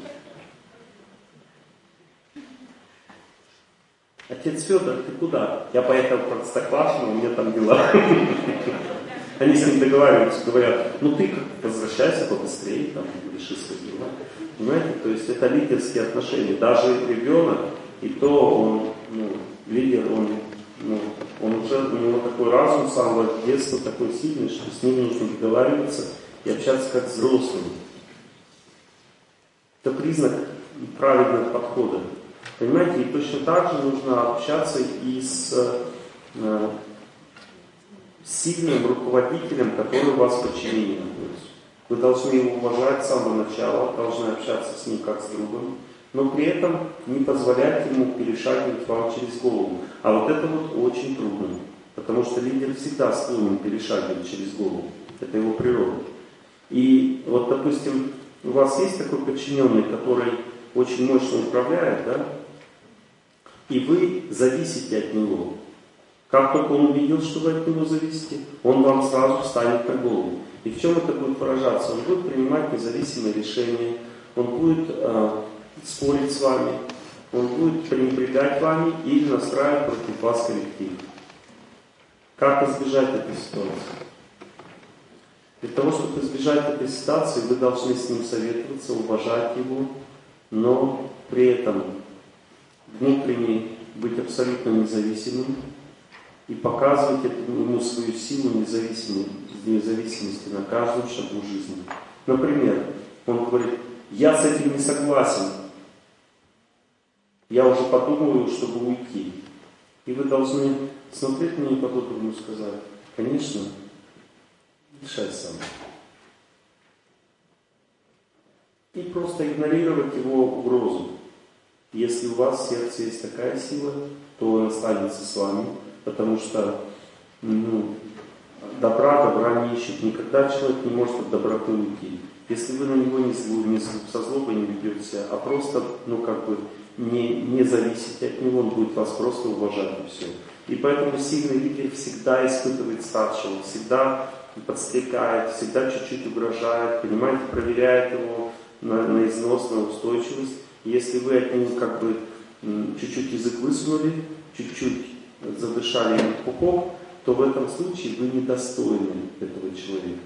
То есть он не может быть вам младшим, вы по вашей суде недостойны, и значит, что он найдет себе другого. Или разрушит вам бизнес сам начнет им управлять. Ну, то есть всегда лидер, это всегда опасно, но это всегда управляемый. То есть огонь нужен, огонь нужен, нужен, но он обжигает, правда? Огонь обжигает, это всегда опасно, можно сжечь дом, но огонь нужен, без него не обойтись. Но точно так же сильный лидер, ну лидер, нормальный.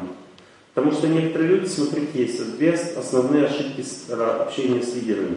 Первая ошибка, ну то есть я лидеру даю полномочия, он наглеет и или уходит, или разрушает коллектив. Вторая ошибка, я э, даю полномочия, а, я начинаю с ним общаться как с ребенком. Понукать им, там, командовать, я разрушаю в нем инициативу, или просто ну, он превращается, ну, трансуется. Если очень сильный человек, он терпит, терпит, и на меня начинает наезжать и настраивать людей против меня. Или второй вариант, я просто его делаю из него котлету, он перестает быть лидером, по крайней мере, в отношениях со мной. Ну, то есть я диктую ему, как ему работать, он теряет инициативу, силу, и просто становится бесполезным. А вариант, чтобы он был эффективным, очень сложен, потому что ты должен как личность быть настолько развитым, чтобы иметь в подчинении себе сильных лидеров. И это называется уже топ-менеджмент. Что такое топ-менеджмент? Это когда ты настолько мощный как личность, что ты можешь работать с сильными, разумными людьми, не подрывая их авторитет, и при этом не, ну, не давая им возможность залезть тебе на голову. То есть ты должен иметь идеальное поведение. А если у тебя несколько таких человек, ты должен всегда рядом с ними блистать своим терпением, уважением, тактом и безупречным поведением. Поэтому, если у вас всего этого нет, не надо быть топ-менеджером. Потому что себе только проблемы заработаете. Вот. То есть, видите, партнерские отношения не означают только отношения с, с равными. Но есть еще один момент. Смотрите, если вы имеете партнерские отношения со старшим, то есть вы лидер, вы руководитель в коллективе, и у вас есть старший, который вас прессует, допустим, или не дает вам достаточно полномочий, или а, ведет себя поверхностно, несерьезно в отношении своего, не справляется своими обязанностями там, и так далее. Старший. Теперь опять пляшем от этой же печки. Вы лидер. И это значит, что он для вас по-любому старший друг. Понимаете, да? Не имеет значения. То есть, если вы лидер, он лидер, вы, он для вас старший друг. Это означает, что вы никогда сыночком рядом с ним не становитесь, даже если он этого сильно хочет. То есть вы просто подчиняетесь ему, верите ему, уважаете его, но при этом имеете свое мнение, свою позицию, свое понимание вещей. Если надо, высказывайтесь, не надо, молчите. Никогда не теряйте свое чувство собственного достоинства и никогда не считайте его папочкой. Потому что он для вас старший друг. Но папочка есть даже у лидеров. И этот папочка не находится в отношениях, э, деловых отношениях с вами. Приведу пример. Вот, допустим, есть, э, у вас, допустим, есть завод, да, на котором вы подчинены своему директору. И вы, допустим, там имеете очень мощную сферу влияния. Ну, допустим, главный зам какой-то директор. Это ваш старший друг. А вот министр в этой области является вашим отцом. И вы должны относиться к нему как к отцу. А вот когда этот министр делает вас своим замом, тогда вы для него младший друг уже а не, а не сын. Понимаете разницу в отношениях? То есть ты к министру относишься как к отцу, то есть он для тебя непреклонный авторитет, ты его сильно уважаешь и с почтением себя ведешь с ним. Но когда ты становишься замом у министра, ты тогда становишься его советником, а не сыном. Потому что если ты будешь с ним как сын себя вести, то он тебя никогда не будет ценить, и никогда ты не будешь эффективным. Потому что он будет понукать тобой. А как можно понукать советника? А замминистра это и есть советник, понимаете? Это тот, кто должен ценные советы давать, а не бегать как секретарь на задних лапах.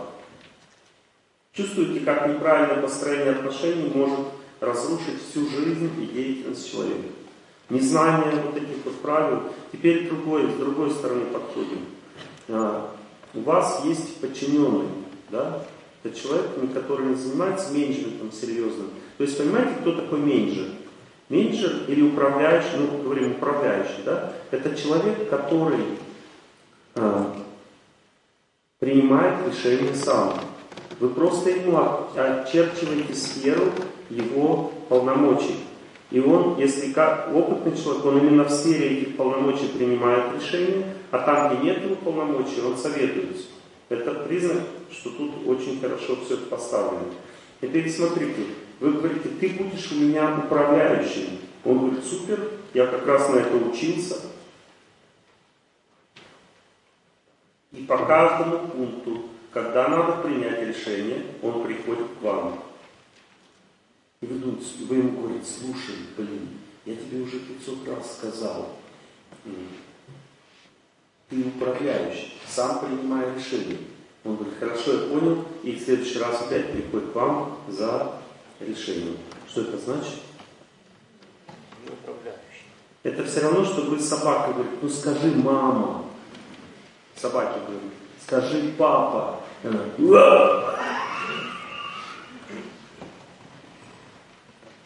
Рожденный ползать, летать не сможет. И вот кто такой управляющий или менеджер? Это тот человек, который знает, кто кем рожден. Понимаете? То есть, если человек не может принимать решения, не надо его делать своим другом, не надо его ставить в управление. Это для вас сын. То есть вы ему приказали, он сделал все. И вы, он всегда на побегушках. Вы сказали, делай то, делай все, делай пятое, десятое, он все это делает. И он, он имеет соответствующую должность. Но если вы делаете его, даете ему высокую должность, но при этом он каждые пять секунд вас спрашивает, что делает, то и вы, он как друг для вас, а понимаете, здесь очень опасно. То есть вы, он сын для вас, да, то есть подчиненный. Понимаете, друг и сын, разницу. С другом ты совместно решаешь вопросы и даешь ему ответственность. А сын – это тот, кто не принимает решений. Теперь вы представьте, вы, вы сына делаете другом. Что это значит? Это значит, что он начинает пользоваться служебным положением в целях эксплуатации старшего.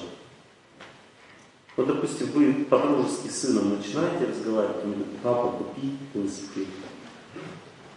И ты говоришь, дружеские же отношения, ну ладно, сын, покупаешь.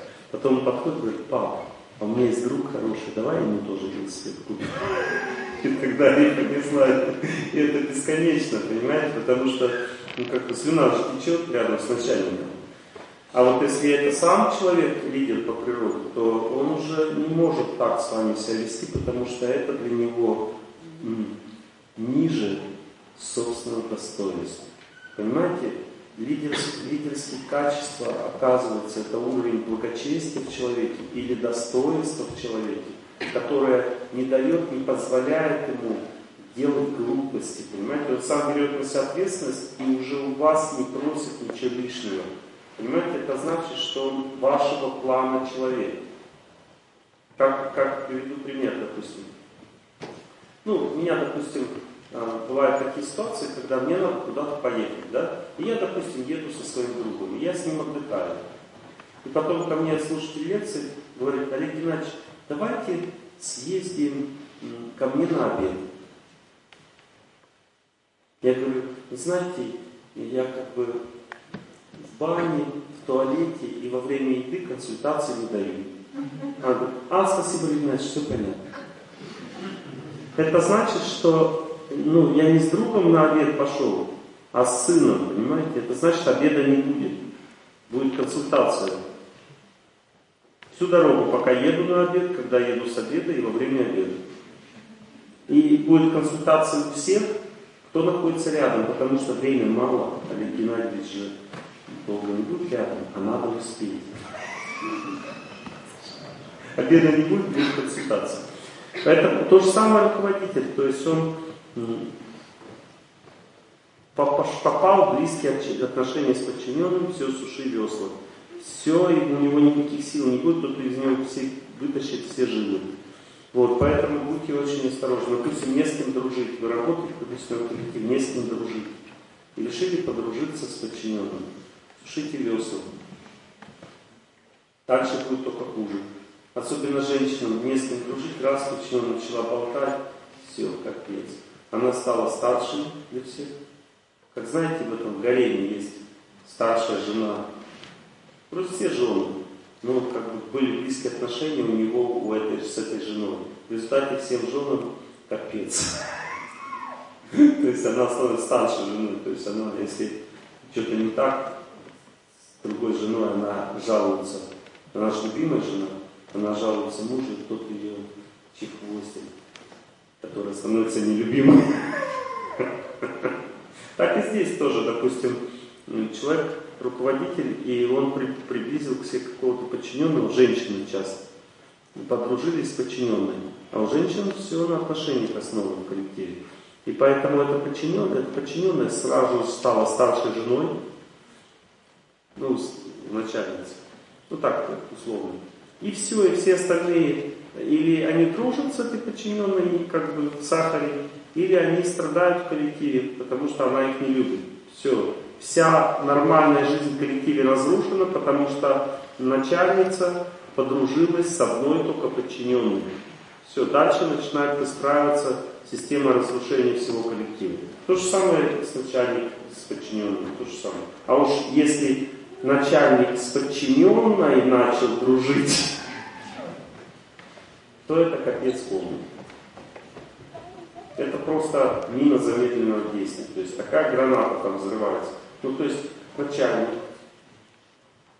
у нее жена, и как бы и секретарша. Ну, знаете, классика жанра. Вот. И он, у них пошла любовь, морковь. А вот эти отношения, подчиненный, когда это уже любовные отношения с подчиненным, то тогда туда все животные инстинкты всего коллектива немедленно выходят наружу. И зависть, и злоба, и все, что угодно будет ну, в коллективе происходить, если люди будут видеть вот эту вот ситуацию. Поэтому как бы, вот так вот.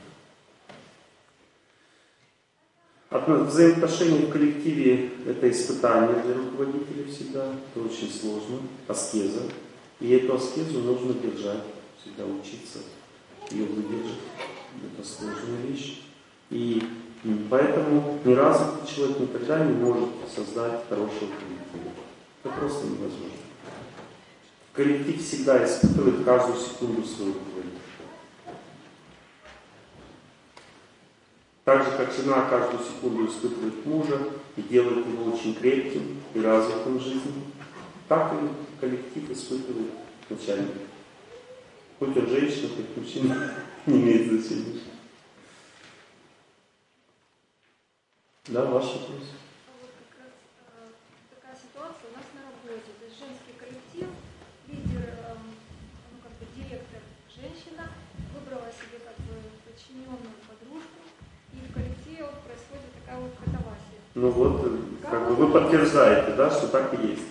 Да, это действительно так. Вот я хотела бы узнать у вас, как вот, ну, не знаю, можно сказать, регулировать этот процесс, что ли? Никак не регулировать. А? Если вы можете ее отодвинуть от себя, отодвиньте. Чаще всего невозможно. Нет, нет, я не, я не руководитель. Ну я просто, ну хорошо, тому человек, который, если может отодвинуть от себя без последствий, то отодвиньте. Последствий все равно будет, искра будет там, ну все равно эта подружка начнет мутить воду. А так и делает, мутит и, ну как бы, там сигнал ставит. И если можете без последствий, отодвиньте, если нет, увольняйте. И вот дружеские во вражеские отношения переходят. Потому что чаще всего эта подружка знает секреты фирмы, там много чего. И там, ну, это очень опасная ситуация. Она может потом вредить начать на правах подружки, понимаете? То есть так же, как супруги часто на всю жизнь становятся после близких отношений, враждебные отношения, так и здесь то же самое. Ну, в общем, это жесть. Поэтому как бы, да. надо быть очень осторожным. Ну, я просто для себя выбрала позицию и отстраняюсь. То есть я ну, чуть-чуть научилась, я давно к вам большое вам спасибо.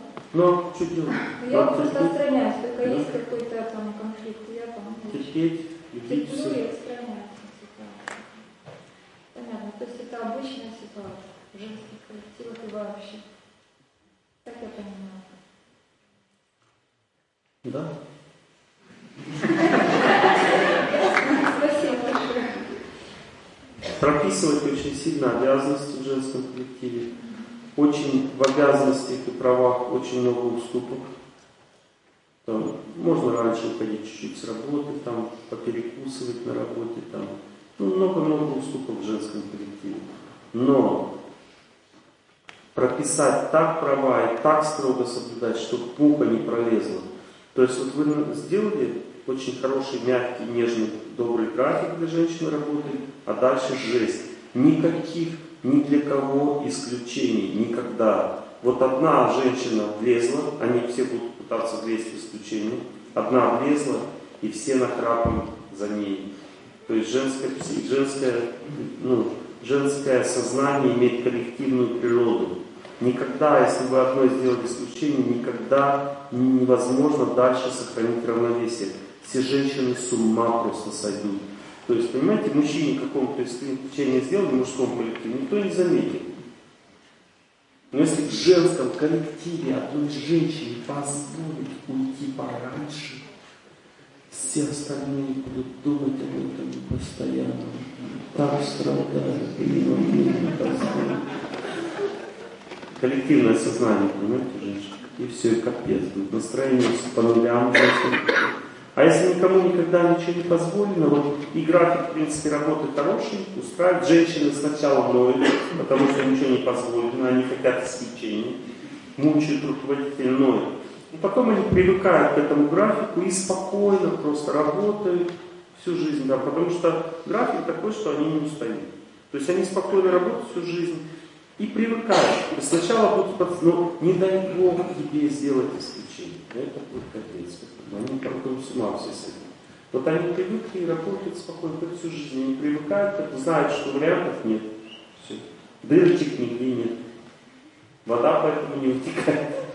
Если не вытекает, напор начинает, и все разрывается. Дырочек нигде нет, значит все нормально. Вода не вытекает, жизнь спокойная у женщин. Дырочка есть, значит пойдет волна. Женская природа так работает. Точно так же в отношениях с мужем. Женщина ищет дырочку. Она пробует всякие варианты, смотрит, и где дырочка не раз там, и усиливает свои полномочия. И потом опять дальше живут нормально, потом нашла еще где-то глазечку пролезла, и все, назад уже дороги нет. Понимаете, у женщины так психика устроена, что если она что-то отвоевала у мужа, назад уже отдаст, никогда не отдаст, это невозможно. И поэтому год за годом, постепенно, женщина ну, в семейной жизни год за годом, постепенно, она же сначала такая беззащитная, Господи. Одно счастье. Мужчина. Год за годом постепенно.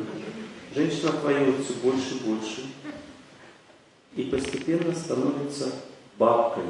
Бабка это особая форма жизни. Страшное дело. А мужчина становится дедушкой.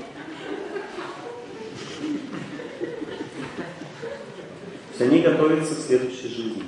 Потому что в следующей жизни дедушка становится девочкой, бабка мужиком.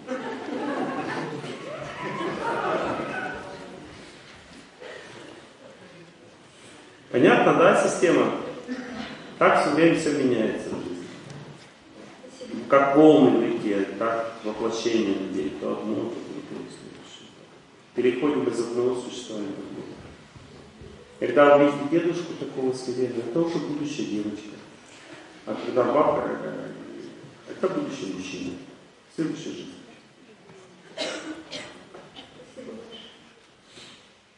Ну, это так, для интереса вам рассказать.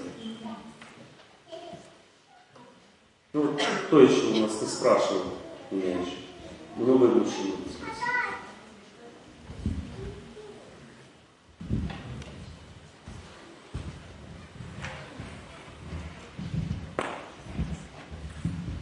Олег Геннадьевич, скажите, а какова, насколько велика роль вот, добрых дел, пожертвований, благотворительности в деловом успехе? У нас 15 минут осталось, я вообще не раскрыл вот эту тему. Не надо было, наверное. Вот смотрите, когда у вас ничего не клеится, вот вы все делаете нормально, работаете нормально, бизнес стал, удачи нет, все плохо, как бы, и вы не знаете, вы уже с ума сходите, не знаете, что делать. Знаете, что в бизнесе вам в этот момент делать ничего не надо. Оставьте как есть. Не надо кредитов брать лишних, людей увольнять, новых брать на работу. Ничего не делайте в бизнесе, оставьте его как есть. Потому что дело не в бизнесе в это время, а в вашей судьбе. Идите в храм, помолитесь, попросите благословения у святых людей совершите пожертвование. Вот что у вас на сердце лежит, что вы чувствуете, то и делайте. И просто вот отдайте себя Богу в этот момент. Помолитесь Ему, пообещайте Ему что-то, ну, как бы, сделать для Него. Понимаете, ценно. Как мне вот рассказали историю сегодня, отец Амбросий рассказал историю, как один бизнесмен, у него очень тяжело болели дети. Он пришел в один храм, и говорит священнику, помоги. Ну, как бы, помолись меня. И тот помолился за него. А священник был ну, святым человеком. И у него все сразу с детьми наладилось, он взял и построил храм, там, обновил все. Ну, то есть сделал отделку хорошую. Ну, такой обмен, понимаете? Ну, то есть ты как бы Богу даешь, когда, ну, ты, то есть ты готов Богу все, что нужно сделать для Бога. А Он, Бог, будет готов сделать, что нужно для тебя. И вот этот обмен очень нужен для жизни любого э, делового человека. Потому что некоторые вопросы решаются только Богом. И не сможете вы их решить сами. Понимаете? То есть у меня был такой случай в Питере, когда люди слушают мои лекции, они, ну, им пришли просто э, определенные органы говорят, как бы, бизнес отдавайте, или мы вас посадим. Ну, как бы, им никто не устраивал это. Не понравился и тот вариант, это не понравилось. Но мы слушали лекции. И они начали молитву и начали получать благословение у святых людей. То есть начали духовную жизнь очень интенсивно. И интересно знать, что эти люди пытались их посадить. То есть они пытались все делать, как они обычно делают, но у них ничего не получалось. Вы знаете, чем это все закончилось? Сели они сами. Я сейчас вам расскажу один принцип. Это очень важно знать, потому что вы лидеры. Запомните, что если кто-то делает против вас несправедливость, а это, ну, если это настоящая несправедливость, то ничего страшного в этом нет. Даже если это делают очень высокопоставленные люди и у них большое могущество, ничего страшного в этом нет. Знайте, что когда делается несправедливость, то чтобы ее нейтрализовать, нужно иметь аскезы больше, чем у этого человека. Запомните, любой человек, который имеет высокое положение в обществе, это значит, что у него много внутри аскетизма. Но если у вас будет больше аскетизма, то это зло, которое он направил на вас, пойдет на него самого. Я это проверял тысячу раз. Работает всегда безотказно. То есть, что нужно сделать? Вот если человек хочет разрушить вашу жизнь, вашу деятельность, наказать вас за что-то, за чего вы не, не, ну, как бы, как бы, вы не отвечаете, не ответственны. А если вы ответственны, раскайтесь. Как бы. Может быть, даже и Бог простит и не будет наказывать. Но если вы это зло, это чистейшее зло, то просто есть такие аскезы, неподвижное положение тела и молитва, пост и молитва, или длительное движение и молитва. И при этом вы в сердце вспоминаете несправедливость. Продолжаете совершать аскезу, пока не почувствуете, что несправедливость вам не страшна.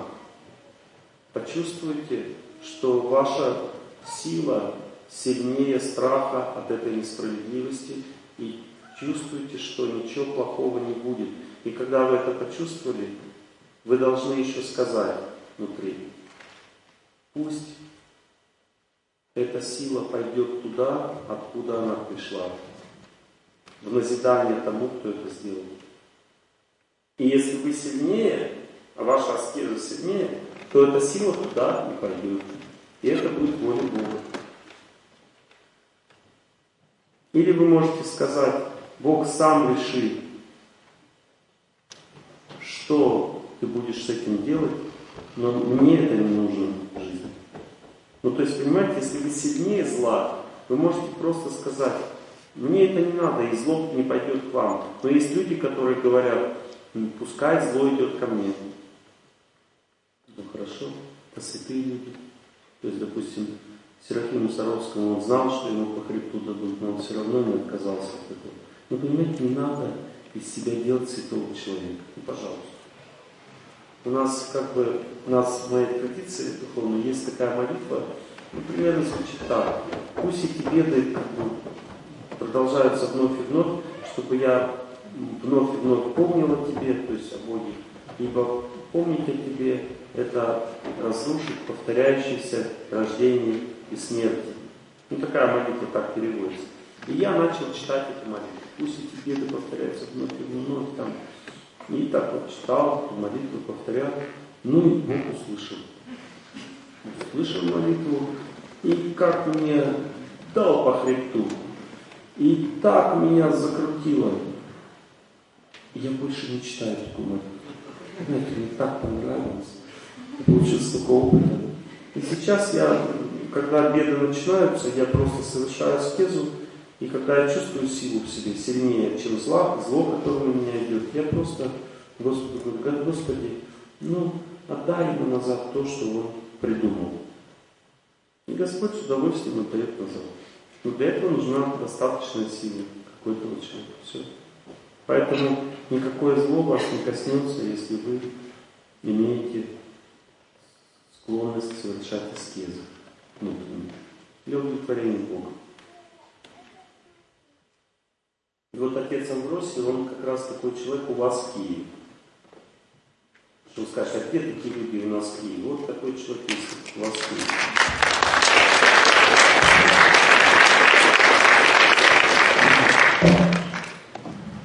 Очень широкого образования человек. Ну, то есть он мне, когда рассказывал всю дорогу, мне столько интересного я узнал в этом городе, о, о православной вере и так далее. Бес, бесценный, ну, бесценная информация. Поэтому он скоро будет заниматься вашим развитием. Помогайте ему. Вот, знакомьтесь. Э, редкие, редкие люди, таких очень много. Потому что даже в моей вере в основном люди, когда уходят в веру, они не хотят никого видеть, кроме своей веры, никого не слышат. Вот. И также в любой вере. Но есть люди, которые ну, уходят в веру, но при этом всех любят, всех ценят, заботятся обо всех и при этом ведут себя не в рамках только внутри своей вот скорлупы, а смотрят шире, широко на весь мир и любят весь мир со всем разнообразием его проявлений, в том числе и религиозных. Но при этом очень глубоко погружаются в свою веру. Вот эти люди, а их очень мало на земле таких людей, и эти люди широких взглядов очень ценны обществу. Насколько я понимаю, а, а, такими людьми были Венчанинов, Сурожский, христианстве, Засима и так далее. Ну, то есть это явность, я, я, у меня ограниченное понимание, но я насколько я правильно говорю, вот эти люди очень редкие, то есть они, они редких, очень широких взглядов, и они как бы несли в культуру огромную, огромное развитие именно обычным людям, что очень ценно. И это самое главное сейчас. То, что духовные люди должны нести в культуру обычным людям знания, а не просто оставлять их внутри э, своей веры. Так, то, что последнее, что я хотел сказать. Вдохновленность ее сегодня, сегодняшней поездкой с утра. Вот. А, мы ездили по, по некоторым монастырям, святым местам, в Скиф, в Амбросе съездили, посмотрел, где он живет. Ну так, немножко. Знаете, мои хорошие, я вам такую вещь скажу. Вот. Я разок ездил в Питер, чтобы пройтись там по дворцам. И я понял, что даже за месяц я все дворцы там не обойду. Так вот, мои хорошие, у вас за месяц все храмы обойти невозможно. А дворцы – это ерунда, понимаете, это просто роскошь и понты. А храмы – это милость. И в вашем городе столько милости заложено, что даже за месяц все не обойти, понимаете? И не спрашивайте меня куда, просто обходите. Я больше ни в одном городе так сказать не могу, кроме этого.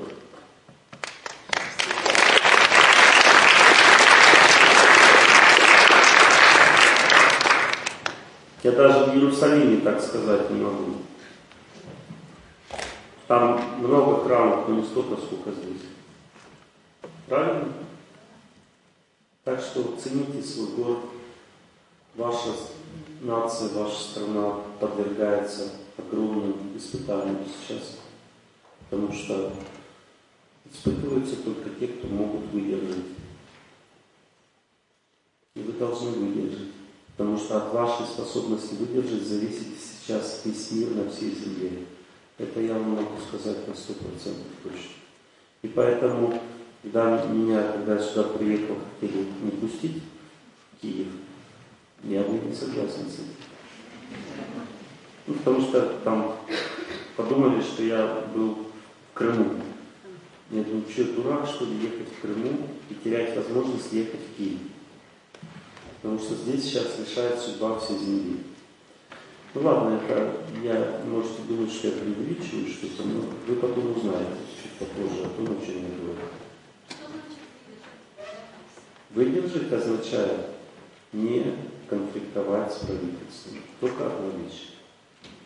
Сохранять мир, не поддаваться ни какие провокации и быть очень дружными и крепкими. Все. Ни с кем внутри страны не конфликтовать, революции не устраивать. Это означает выдержать. Запомните. Если вы не, не поймете этого, то дальше будет только хуже.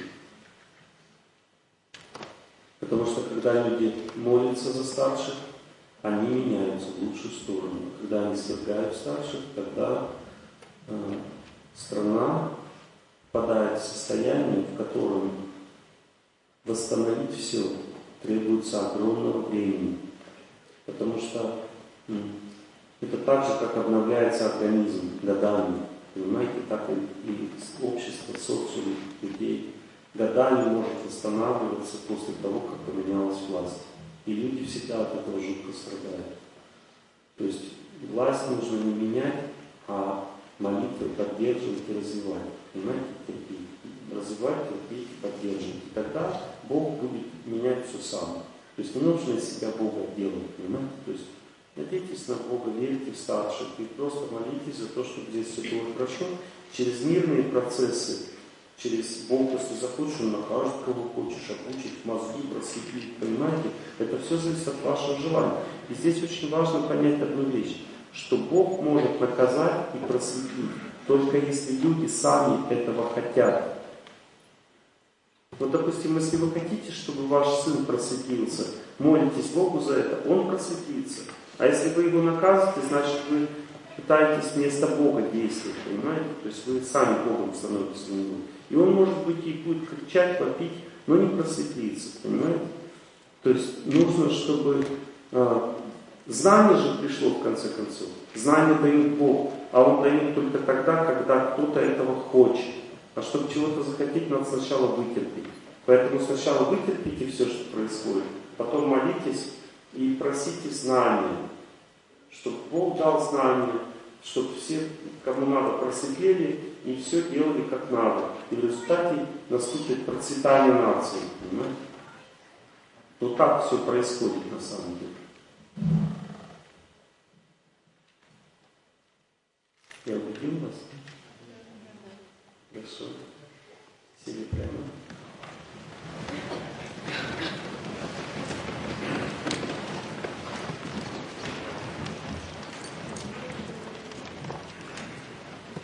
есть такое понятие общий звук.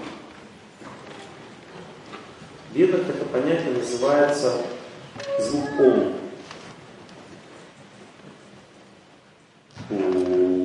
такой, или Господи, там так далее. То есть, знаете, этот звук, он такой имеет хоровую силу, такую, он как, как такая вибрация, очень сильная, громкая, пустая и совместная.